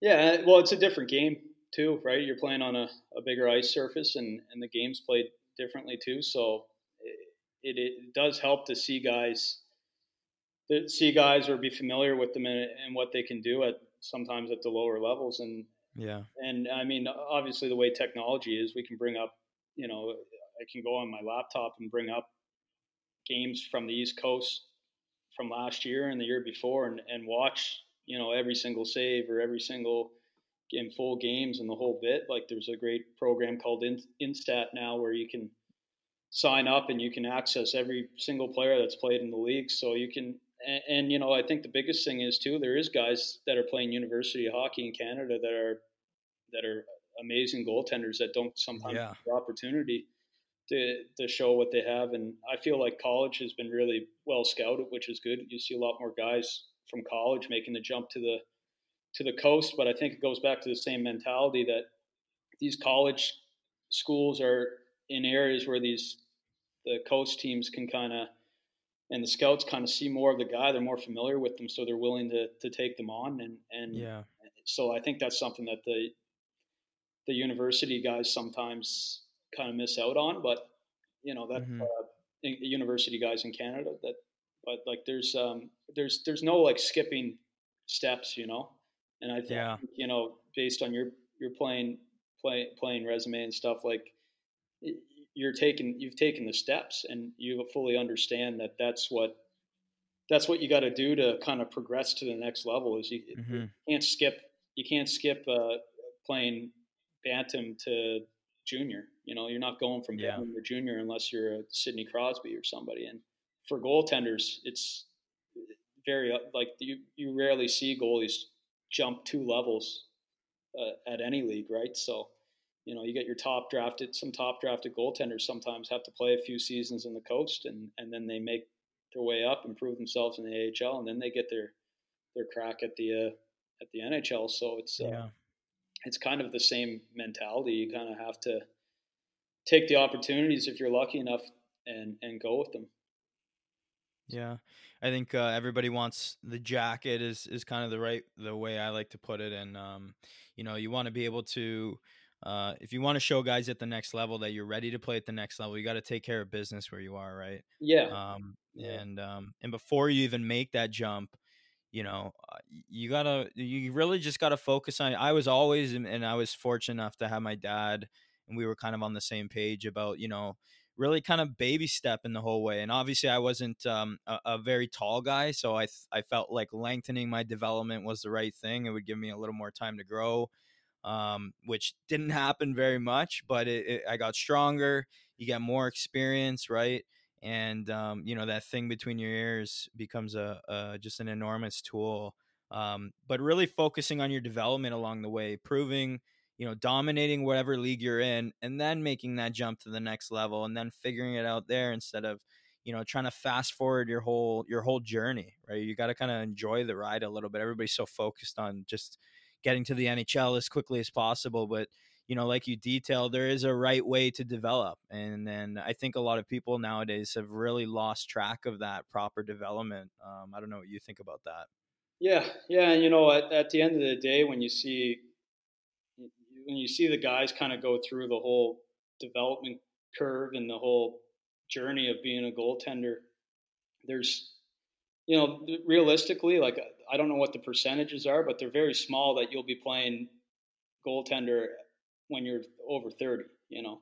So like it's it's you're you're you're really like lucky and you've obviously uh, have done everything correctly to to play it at that age, but there's so many things that like you just need to kind of take it step by step because you know you don't need to move on right away to the next level to kind of enjoy your your training and your the process of playing. Like it's it's a step by step thing, and that's there's no shame in playing in like a lower level league or you know a lower level pro league or playing Division three college. Like if you're if you're good enough and you do well and you have good experiences, that's kind of like what it's all about. Because at the end of the day, there's you know it's guys guys will play until they're until they're like until they can anymore. But like you know, everybody kind of has a time when you can't play anymore, and that's just the the reality of it. So I wouldn't. I, my advice would be don't be in a rush to to leave something that that might be good, right? Like you know, if you're if you're playing junior A and they and you're trying to get to university right away, like you know, just take your time and and enjoy while you're playing junior. Don't don't be asking for a trade because you're worried about getting a, a look for college because you heard that junior team has better college. You know, that's kind of go through that with guys a lot. They're really just thinking about, oh, I got to get, I got to be Division One. I. I got to play Division One right away. I got to, I got to get a trade because it's not working out here. Well, you know, at least you got a job and you're you're playing. So, and that's kind of sometimes guys get a little lost with that, right? So. Yeah, I'm a I'm a big uh, fan of that as well. It's kind of been uh, you know, talking about puck trajectory, I, am I'm, I'm I'm a big fan of of that concept as well. It was something that um, honestly back in in sort of the late '90s when I was young, they were, you know, uh, they were teaching us to do like the windmill still. And uh, my dad kind of came up with the the idea at the time. He's like, "Well, what about the trajectory of the puck?" He's like, "You have to catch the puck in front of you, right?"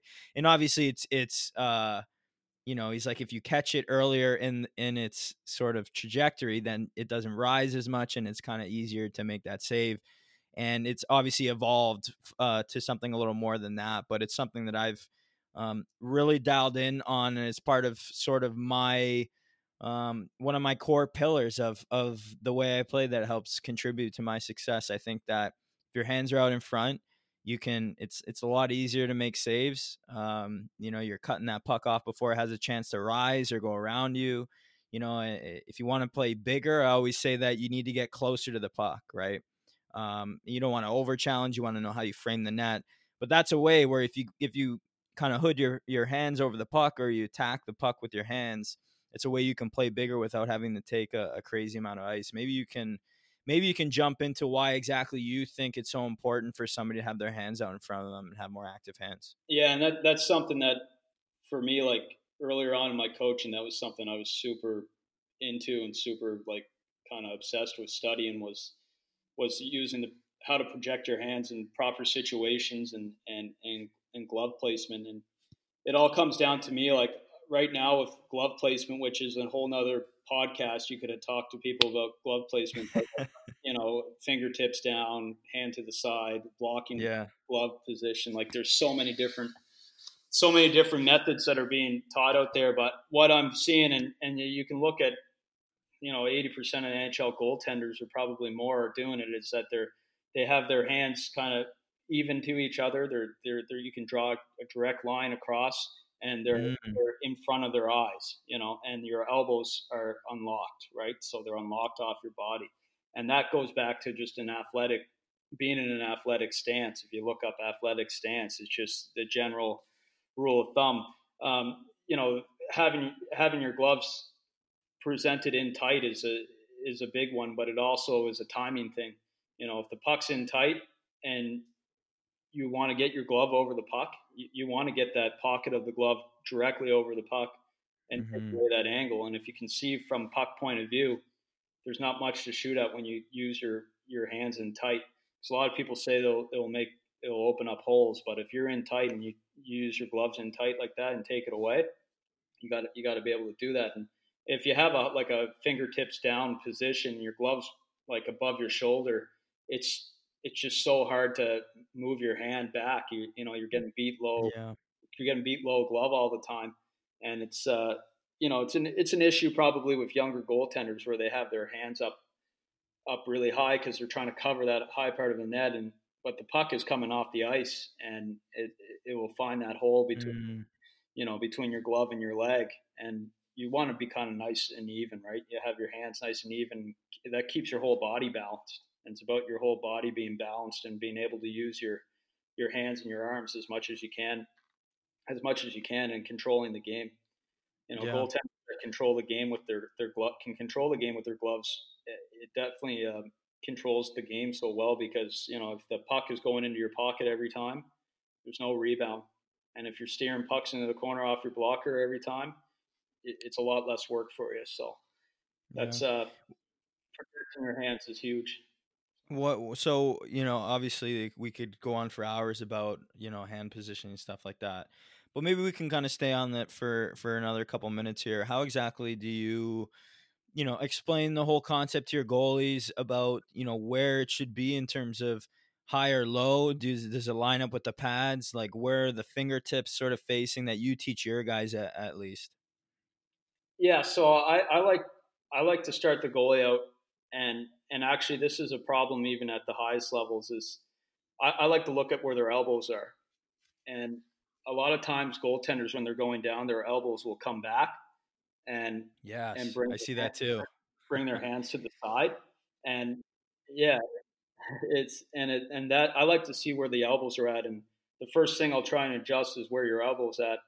And then and then kind of see the angle of your glove. For me i, I love having the the angle of the glove just just nice and even, almost uh, almost like flat. So you're just you're not yeah. fingertips down and you're not facing your pocket towards the ceiling. It's just nice and even and and creating less movement as the puck is coming in. So you're trying to time your glove with the puck to go directly into your pocket and then close. Mm-hmm. So one little trick I tell the goaltenders is sometimes, and everybody always says, "Oh, like Henrik Lundqvist," because he doesn't close his glove that often. Yeah. But it's like try and catch the puck into your pocket, and then close your glove after. I'm not saying don't close your glove. I'm just saying get try and work in practice of having that puck go yeah. into your pocket every single time. Because the way gloves are now, if it hits your pocket, it's staying in your glove. You close it up, and and then that's the end of the the end of the yeah. play.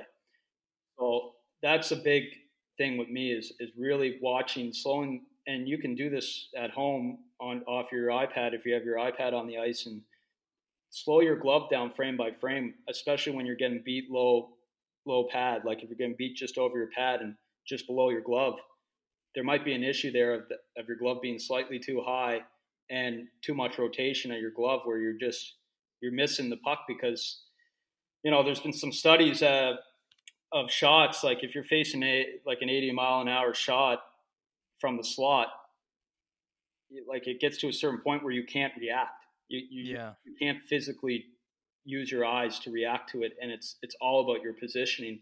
So and it, it's almost like a soccer goalie anticipating which side to, to lunge to. It's like a goaltender. You got to almost anticipate uh, reading the stick where the, the puck is going, what area the puck is going to. And if you have your glove in the proper position, you can lean and that, that puck will go into your, your glove because you're like, you're shifting into it and your, your glove angles uh, aligned properly. That'll just hit your glove and stay in your glove. So it's kind of like that concept sometimes for the shots that are coming from the mid range that you really really want to like focus on, and that's that's an area with goaltenders at you know from major midget up and even in major bantam that you want to really focus on on those mid range shots because you know every goalie can catch pucks and steer pucks from you know outside of the outside of the dots and out higher if there's no traffic or anything. So it, it's really your hand positionings for mid range and in tight. And we went over the in tight stuff of of using your hands to project, but it's that mid range area where a lot of goalies don't adjust their glove position. Yeah, no, I love that man. It's uh, I I honestly think it's it, you know we're we're coming out of the era of the Giguere era now, right? Um, but uh, still to this day, I, I feel like there could be a much better conversation surrounding around sort of the the active hands, even if you go down in your butterfly, right? Like even a lot of guys are learning to be more patient, but obviously the butterfly has just become so prevalent in, in goaltending culture across the globe. Um, but just being able to get the hands up, you have them out. Uh, whether you go up, whether you stay up or go down, you still have an opportunity to to catch those pucks up high and, and down low, right? Yeah, and another thing that I, I see just from you know I'll, I'll admit it, like a few years ago, I was really probably was teaching a lot of active hands, active hands, and that a lot of people were talking about it like be active with your hands. Try it. There, it got to a point where I was like, you know what? The hands are causing so many problems because you're trying to catch pucks right. in front of your body when the shots from the slot, and right. you got no idea. It's hitting your glove, and you got no idea where it's going because you're just your hands are too so active. Yeah, so active. yeah. Like, it, it kind of got to the point too where you're going down and your hands were so out in front, it was kind of throwing your balance off. So I, I really started to to do training with the guys on pushing their shoulders forward, which naturally pushes your hands forward when you're going down without mm-hmm. overextending. So a lot of it comes from your your your head, like kind of your head trajectory, your nose, and your shoulders pushing forward, which automatically pushes your hands forward, which is it's all connected, but it keeps your body forward over the puck, but it's mm. not like overextending in those situations. So I, I see that with goalies, they'll go down in their butterfly, and their gloves will still be like way out in front, and there's like this huge gap between their pad and their glove or their blocker right. and their pad, and you're like, well, you know, the shots coming from the ice from the hash marks or just from inside the circle and you got these these huge holes here, and you're getting beat there because you can't react, you can't activate your hands quick enough to make the save. Like right. just have your hands low, but push them forward, and it'll take away the angle. And uh, that's that's kind of like something that I think with goalie coaches, especially guys that are that want to they want to teach active hands, you have to realize that there's times where the the active hands can't be used. It's all about just the positioning and the balance of the goaltender's stance. Yeah, yeah. I'm seeing this. Uh, there's this big conversation now around efficiency, right? And it kind of relates to what you were just saying with the hands a little bit, right? Sometimes less is more. Yeah, yeah, absolutely. And, and mm-hmm. shifting in the pucks is like another, you know, catchphrase that you're hearing a lot now too. Yeah. And you know, kind of shifting your body into the pucks and the Swedish guys do it so well. Like they're using their shoulder. Uh, I mean, when your blocker pulling your blocker up underneath your armpit and building that kind of wall with your shoulder is a great way to to start out to practice making some like kind of shoulder saves too, because that's another part of your game. If you get caught with your hands too low, you're able to bring your glove up and, and use your shoulder or shift in the, the puck sometimes too. And that's that's another type of save that that can be uh, I think we could work more on and, and, just understanding what, what you're covering in the net when you when you do that.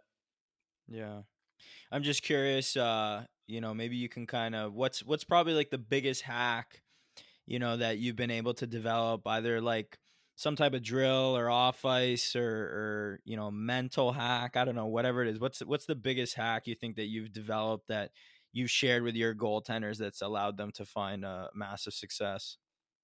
Oh, uh, that's. Uh, I'm trying to think like what would be the, you know, for me, I guess a, a, lot of reason that goalies, when goalies come to me, like based on the videos and the training that they see, that it, it's it's a lot about the the hands and and the eye mm-hmm. blocking.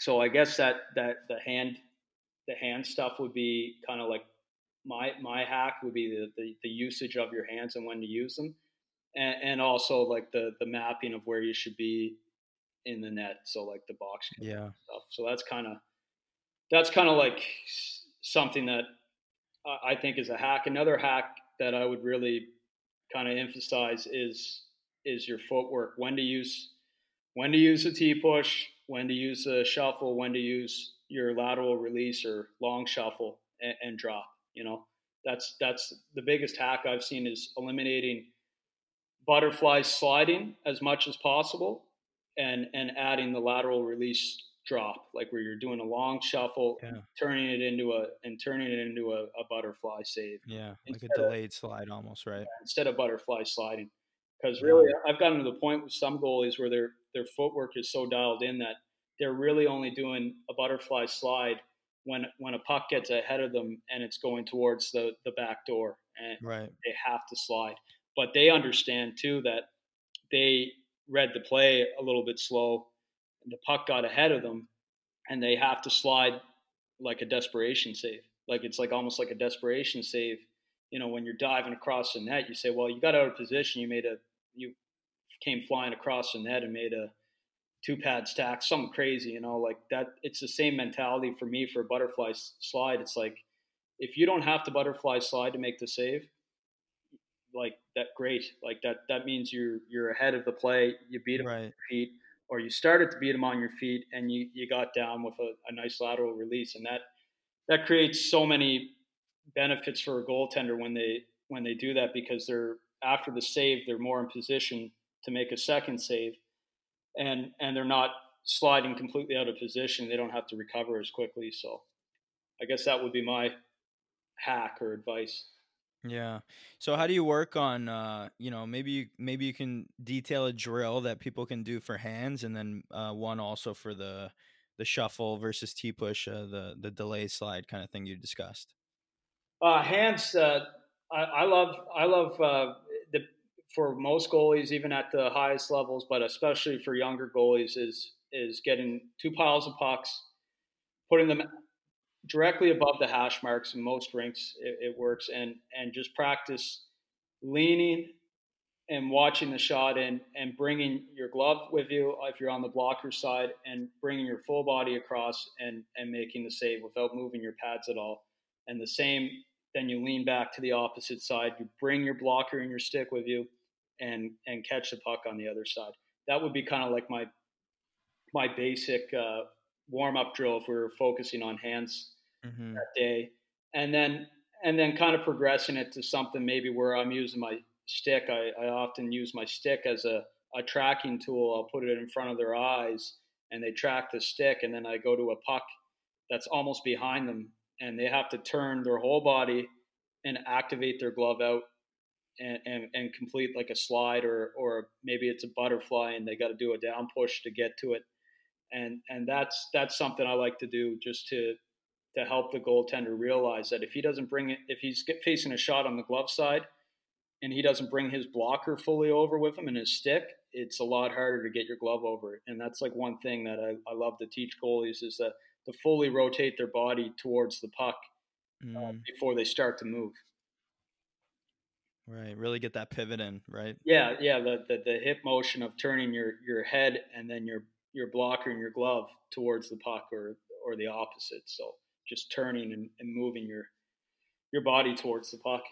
It's it's, yeah. so important. Mm-hmm. Yeah, well, I know you're uh, you're also the we mentioned earlier um, co-founder of the X Tracker, but also the Quick Pegs, and um, you know, but but and we we talked a bit about the X Tracker already, but for conversation's sake, I'm just curious. Um, you know, I want to dabble a bit into the Quick Pegs and, and get your opinion. And uh, for everybody listening who doesn't know what they are, they're the quick pegs. They they're blue and they have three tongs. You know, they go deep into the ice, and then it has a shield around the post, so it doesn't really ruin your blade. Um, maybe you can just talk about the origin story of it, yeah. and then um, I'm also curious if you ever see posts in the NHL changing at all to something that sort of favors that same concept a little more, like integrating a piece of plastic into the bottom part of the net or, or the post or something, so it doesn't ruin goalie skates.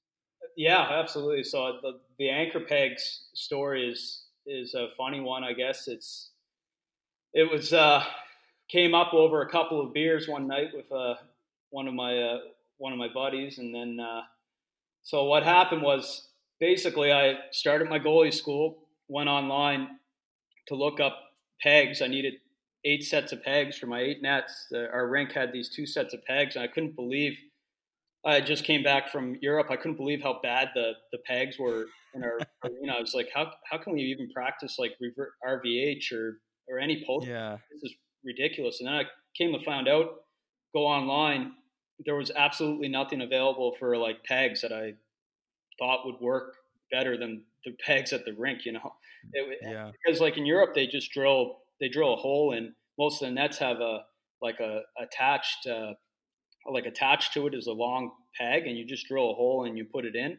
And then they have mm-hmm. game nets where they put the the marsh, like the NHL style marsh pegs, and so it wasn't really an issue. So when I came back home, I was like, man, this is this is ridiculous. Like I, I just want to want to make a like I basically went to a a, a, a goalie that I was a, a, men's league goalie that was doing some men's league goalie training with me, and he was like kind of he's kind of like a trades guy that was making mm.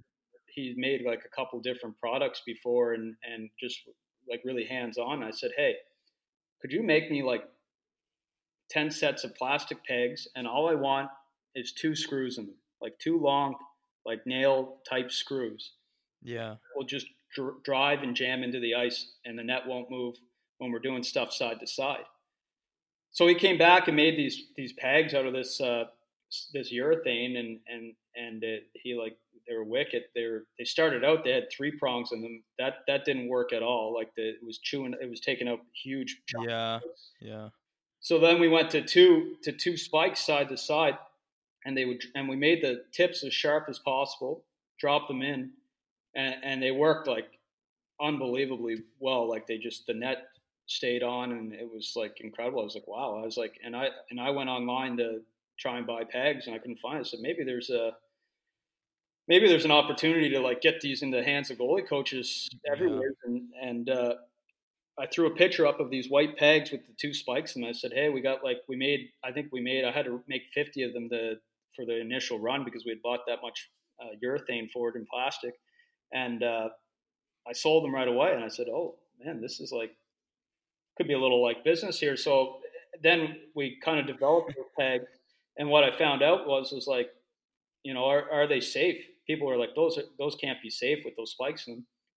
But basically, from testing, I made that peg a lot shorter.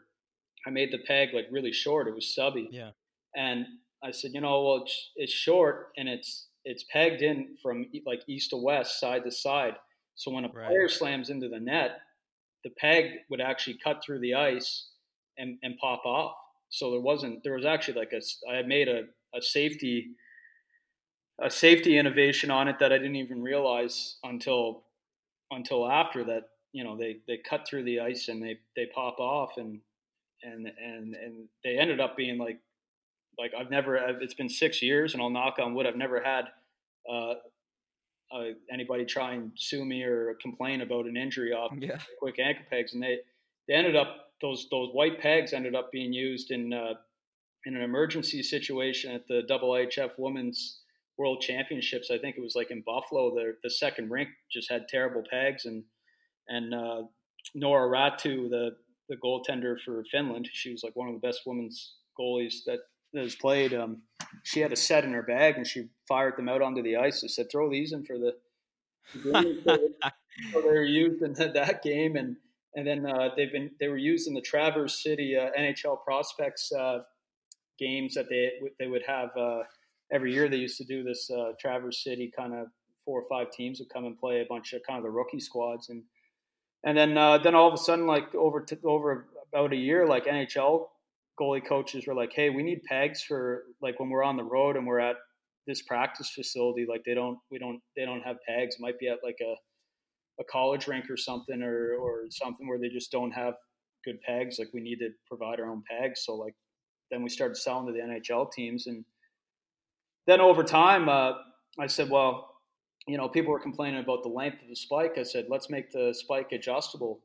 Mm. And we made the spike adjustable so you could adjust to the different lengths of the uh, the width of the ice, like uh, the the depth of the ice. So we made all these like adjustable pegs that were the same. This did the same thing, but you could actually replace the spikes if they ever wore out, and and actually adjust the uh, length of the spike, and that gave guys a whole nother kind of level for anchoring the net. I said, you know what, like I'm sick of putting the the Edge Tech Pros that like they would always kind of fall off the net and and they would like I had to carry around like eight eight or nine sets for each net to protect the edges. And I said I should just make a peg that's that's all in one. And then we came up then we came up with the what we call the Guardian anchor peg, and that's probably our most it's most visible, I guess, and it's one of the most popular pegs we have. So we came up with that, and like I think at one point we had almost every NHL team carrying them for practices and and there's like you know I, I remember seeing like there's a batch of great photos from uh, Las Vegas. Uh, Golden Knights had them with Fleury on them, and I know like Carter Hart with the Flyers had a set out on with the Flyers, and I saw like one time they were playing like a training camp scrimmage, and they they used them for like a full game against the Islanders, and I, that was kind of that was kind of cool to see. But then I, then I took the Guardians and basically said, well, you know, the edge protection is great, but let's see if I can create a little like air pocket almost to to reduce the uh, the absorption for the goaltenders when they're doing reverse. So there's actually this is a like kind of a tech spec that nobody even really I don't even really talk about it, but like people don't even realize is like I made the Guardians kind of cushion so when you're doing your reverse, it doesn't uh, it, it doesn't like slam on your ankles. It, it, it some, uh, some mobility in your ankle, so you're you're not constantly slamming into the post and putting all that pressure on your on your ankle and your knees when you're doing reverse. So that was like another little adjustment we made. So so over time, that kind of you know we kind of innovated that to a level where it was like you know it became a business, I guess, and and uh, yeah, they're still still pretty popular, and we've we've come out with a couple different products too. Like we make little mini net pegs for the for youth hockey, and and we make ones that are the European size because a lot of the European nets uh, have really small pipes here. So we made like kind of a smaller Guardian version, and yeah, it's uh, anybody who wants to purchase them. I'll, I'll also put the links uh, in the show notes as well. But I, I have a funny story regarding the the quick pegs, the smaller ones, the white ones actually. Um, well, we had them in college when I was in college. My goalie coach got them, and uh, he was like, and we loved them. Same thing, right? Because they're side by side, so when you're going post to post, they stick. But if people hit it, it it's fine. It the net comes off. But I had a situation last year, um, in uh, or sorry, two years ago, my first year in Knoxville in the SPHL, and because of the way the ice was built, um, like the pipes, the cooling pipes ran like right underneath the crease. So basically, they couldn't drill like the marsh pegs in, or they couldn't do any drilling at all. In fact, so we had these pegs, and they were I've never even seen pegs like this. They were like they had like a Y come off of them with like two little bumps, not even like tongs, that were like on the inside of the net. So basically, every time you were like on the post, you would like step on the metal because it protruded on along the ice from the post. Does that make sense? Yeah, it sounds like the there was like a, a peg called the Wiley peg. It had like a green top on it with a wide base. Might have been something like that. Yeah, it was bad. I and I remember playing one game with it, and I was stepping all over it, and I ruined my blades. And I said something to the ring. I said, "Hey, like," or I said something to the refs actually, and uh, it was actually before. I think this might have even been oh man, I'm I'm trying to remember. But basically, what happened was the next time uh, we went out, they had your pegs. They had the quick pegs, and we used the quick pegs for the nets until this year. This this year that just passed, they redid the rink and the floor and everything so they could put the marsh pegs in. Yeah. But basically, we were using them for pro hockey games for the whole year. that's hilarious. Yeah, and it's uh, that's funny. Like I know a lot of rinks, like a lot of college rinks too. Like they don't have the marsh peg system in, embedded into the ice, and like there's really there really wasn't much of a solution to it other than the anchor peg. So now I think some of the colleges made it mandatory, some of the leagues to that they had to to do that. But then like when they went to look at it, it was like tens of thousands of dollars to like yeah, you know we're we're, we're still going and but it was kind of a it was a kind of a fun ride, you know, uh, to see it evolve. So it kind of yeah. right into other products too. So. Well, eh, maybe you can touch on. Uh, do you think the NHL will will change the the framing of the net a little bit to favor that? Yeah, I feel like there's, and I've seen some segments on it. Like there's there's been issues in the NHL with with their with the marsh peg system at times, and eh, like with the net coming off and stuff. But I, I feel like that that flexibility of the the marsh peg is still like tough to beat for an NHL game. Like it's yeah, it's pretty good, right? But I, I would be interested to see, you know, like you, you mentioned, like it would be interesting to see if they ever did something for the goaltenders where the the bottom of the net was some kind of rubberized or uh, like a urethane or like yeah, like I feel like you can just. The problem is, is that you'd have to make that pretty universal. But yeah, I mean, some something that like clips in or you know, just like clips into the post and it's flush and it's flat, but it kind of saves your blades because I mean, even with all the new steel they're coming out with, still ruins the blades like crazy, yeah. right? Yeah, and, and you know, in in a period of a game, if you you're going skate on post and and you lose your edge, like it's it, it can screw you up for half the period. Screw you bad. Oh yeah. You know, then you got to go get them sharpened, and sometimes you're just not in the position to switch out your blades and, and have a fresh pair. So it's, uh, you know, and then that being said, though, there's a certain amount of guys that buy pegs from us that they're like, we don't want the Guardians, like the, the, the goalies at the, at like our NHL goalies or our pro goalies or whatever want to feel what it's exactly like in a game. Right. There's kind of that too. So it's kind of uh, interesting, but you, you never really know where that's gonna gonna lead. I don't see why they couldn't make some modifications to the to the NHL net to kind of to help the goaltenders out, even just to soften the blow when they're going into the uh, people are crashing into the net and when uh, and when they're I know, right? pushing Mm. off of it, right? So. Yeah.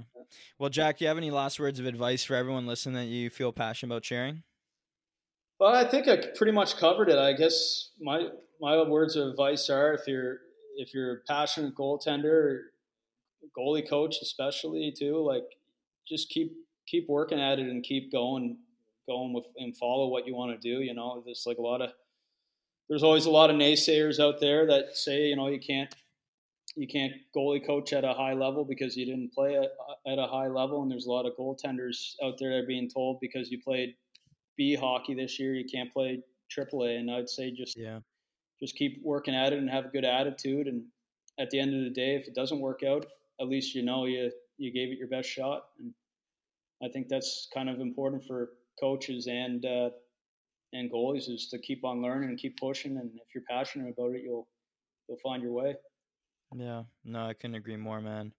Um, you gotta chase it. You only get one career. You only get one playing career, and then even as a coach, you only get one career, right? So, uh, I uh, throughout my whole career, I always like didn't mind taking chances because I, I always said to myself, hey, if I if I don't do this, I'm gonna regret it for the rest of my ni- my life, and uh, you don't want to be living with regret at the end of it all, I guess, right?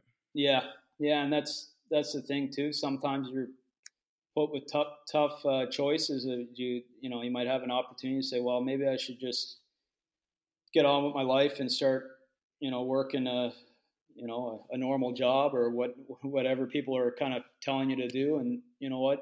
I think I got to that point with goalie coaching where people were like, well, when are you going to start actually like get a career? And I'm just like, you know, you know, kind of like when you're like 20, I was like probably like 24. yeah, your parents or your family and friends, right? Yeah, my family's always really supportive, but like, you know, just yeah, friends and stuff, just like, you know, they got like corporate jobs or whatever, and they're like, what, like, Right. you're gonna like grow up and like, and it's like, no, man, I'm like, I'm, I'm, I love doing what I'm doing, and I'm, you know, I'm, I'm feeding myself doing it, so I'm gonna Yeah. keep doing it. like, that's, Yeah, life's not always about the money, which is what everybody makes it about, right? Even playing in some of these minor leagues in Europe, like you might not make a fortune, but you're enjoying what you're doing, you're enjoying your life, and and you're you know you're uh, going on a bit of an adventure, right? yeah, and it's a good, good quality of life, and you're always look back. I think anything that I've done, I look back and say, well, I'm glad I kind of, I'm glad I took the opportunity to go do it, and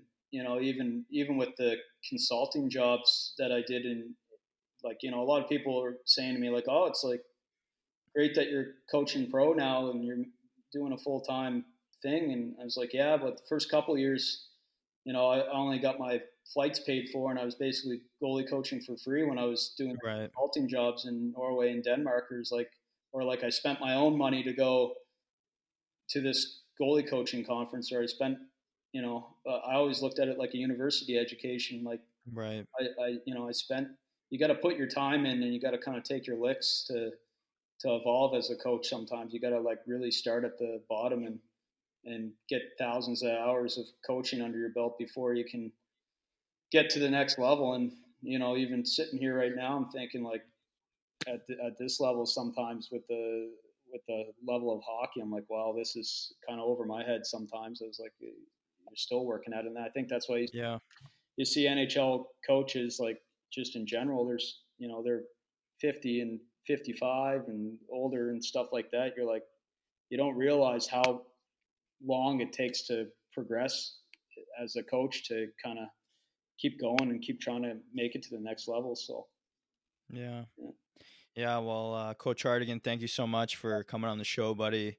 Um, appreciate you taking some the the time to chat some development. Thanks for working through some of the technical difficulties, and I know that uh, you know everyone today is going to just love getting some insight and you know what it really takes to get to the next level. So, cheers, man. Um, can you just let people know though where they can get in touch with you online? Yeah, absolutely. Um, I, I love to ramble and talk, and and and sometimes I don't always make sense when I'm talking, and I got a, a, little bit of a list, so it's like whatever. But but yeah, basically you can reach reach out to me, and I any goalie guy that knows like picks up the phone and call and tell him I'll I'll talk to him, and and uh, you can reach me at uh, www.fingoalie.com. My email's fingoalietraining at gmail.com. And uh, actually, I'm probably most responsive on, on Instagram. That's where most of the action is. So for goalie coaches and and uh, you know, I think if you're a young goalie coach or if you're a, a goalie dad learning, like reach out to reach out to uh, to us and reach out to guys like Justin Goldman and and yeah. guys like like yourself. Like we're all like even even if you want to try and reach out to some NHL goalie coaches, you'd be surprised. You know, you'd be surprised what uh, you'll get back. I mean, some guys might not answer, but other guys will, you know, bring in and uh, probably like you saw at the the global goalie retreat this year, the online one, like yeah, big group of goalie coaches, all different levels, and and uh, and your, your guys are sharing resources and are willing to talk. And sometimes I think you feel like you're you're out on your own island when you're running your own goalie school and stuff, and maybe you're in a, a competitive area and nobody's really willing to to share the secret sauce. I think if you if you out some guys that aren't in your area or whatever, you'll you'll find that you'll get lots of lots of resources and uh, and be able to access lots of info that you never thought that you could. Yeah, I mean, uh, you know, I was I was talking to the guys at uh, Mag, and I was like, man, like you know, 10, 10 years ago, there wasn't really much of anything online, right? We barely even had Instagram. It wasn't was like uh, even we barely even had Facebook. You know what I mean? So there's there's so many ways to connect with with people now you know uh, especially instagram people just engage like crazy so and and i always my dms are always open i know uh, jack's are too and uh, i'll include all of his contact info in the show notes so go check him out when you get a chance but his school um, you know has experienced a, a plenty of success and he's one of the most well-known goalie coaches online and uh, I couldn't be happier to have him on today. But maybe somewhere down the road we'll have you back on the show, man, if that's something that interests Absolutely. you. And and one other thing I just thought of too, to just to leave sure. open for uh, guys is like every year we do a we do our like kind of big training week. We call it uh, Pro Week, and uh, it's probably where you see a lot of the videos from. But uh,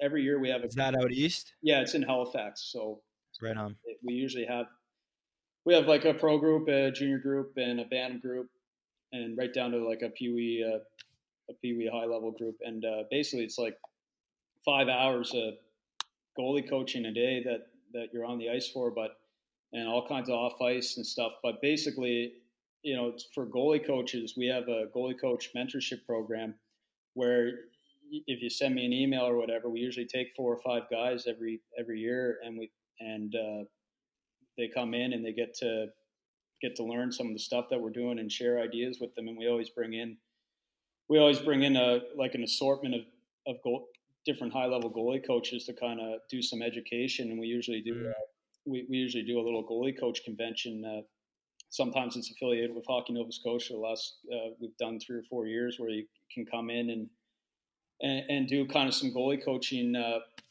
goalie coaching like certification and, and mentorship. And uh, and we've had like you know most years we usually have like three or four different goalie coaches like uh, Justin Goldman usually comes up every year and and uh, Jukka Ropinen from Finland comes in he mm. five years in a row and then we, we usually have like three or four major junior coaches that from around the from around the Maritimes that that come in and uh, yeah we've had like guys come in from like Russia that as a mentor uh, in the mentorship program and guys from nice. a couple guys from the United States and guy, a few guys from Ontario in the past. So it's it's something we don't really advertise a whole lot, but but it's it, it's there. And for goalie coaches out there that are that are interested, it, it's just uh, something that you know reach out reach out. It might be something we can get you into. And we have a yeah. Where, where can uh, where should people look for more information, or where should they contact you to get started? Yeah, just they can send me a message on on Instagram, but they can all or email, or they can. Uh, you, we're going to be announcing the camp uh, dates for this year um, next uh, next week actually. So it'll be on our website. But we're going to try and bring back that coaches program. We we didn't get to do it last year because of COVID. We we did a yeah we did a small camp, but it it wasn't really the the same. But and the whole that whole idea of that program came from came from uh, going over to Jukka's camp at the goalie pro camp where he would always mm-hmm. take he would always take four four guys from North America that want to learn the the, the Finnish system. So he, you know, he said to me, "You should do that in Halifax when I come over," and that's kind of where it all started. So it's right all, it's always a fun time. We have we have an absolute blast, and, and uh, yeah, it's just something that's love to try and help out goalie coaches, and that's uh, that's what you're doing. That's why I enjoyed sitting around. All right, so for everybody listening, uh, I uh, like I said, I'm going to include everything in the show notes there, and you can hit up uh, uh Jack uh, personally if you have any more questions. He's very responsive on on Instagram. But Jack, I'm I'm grateful for you coming on, buddy.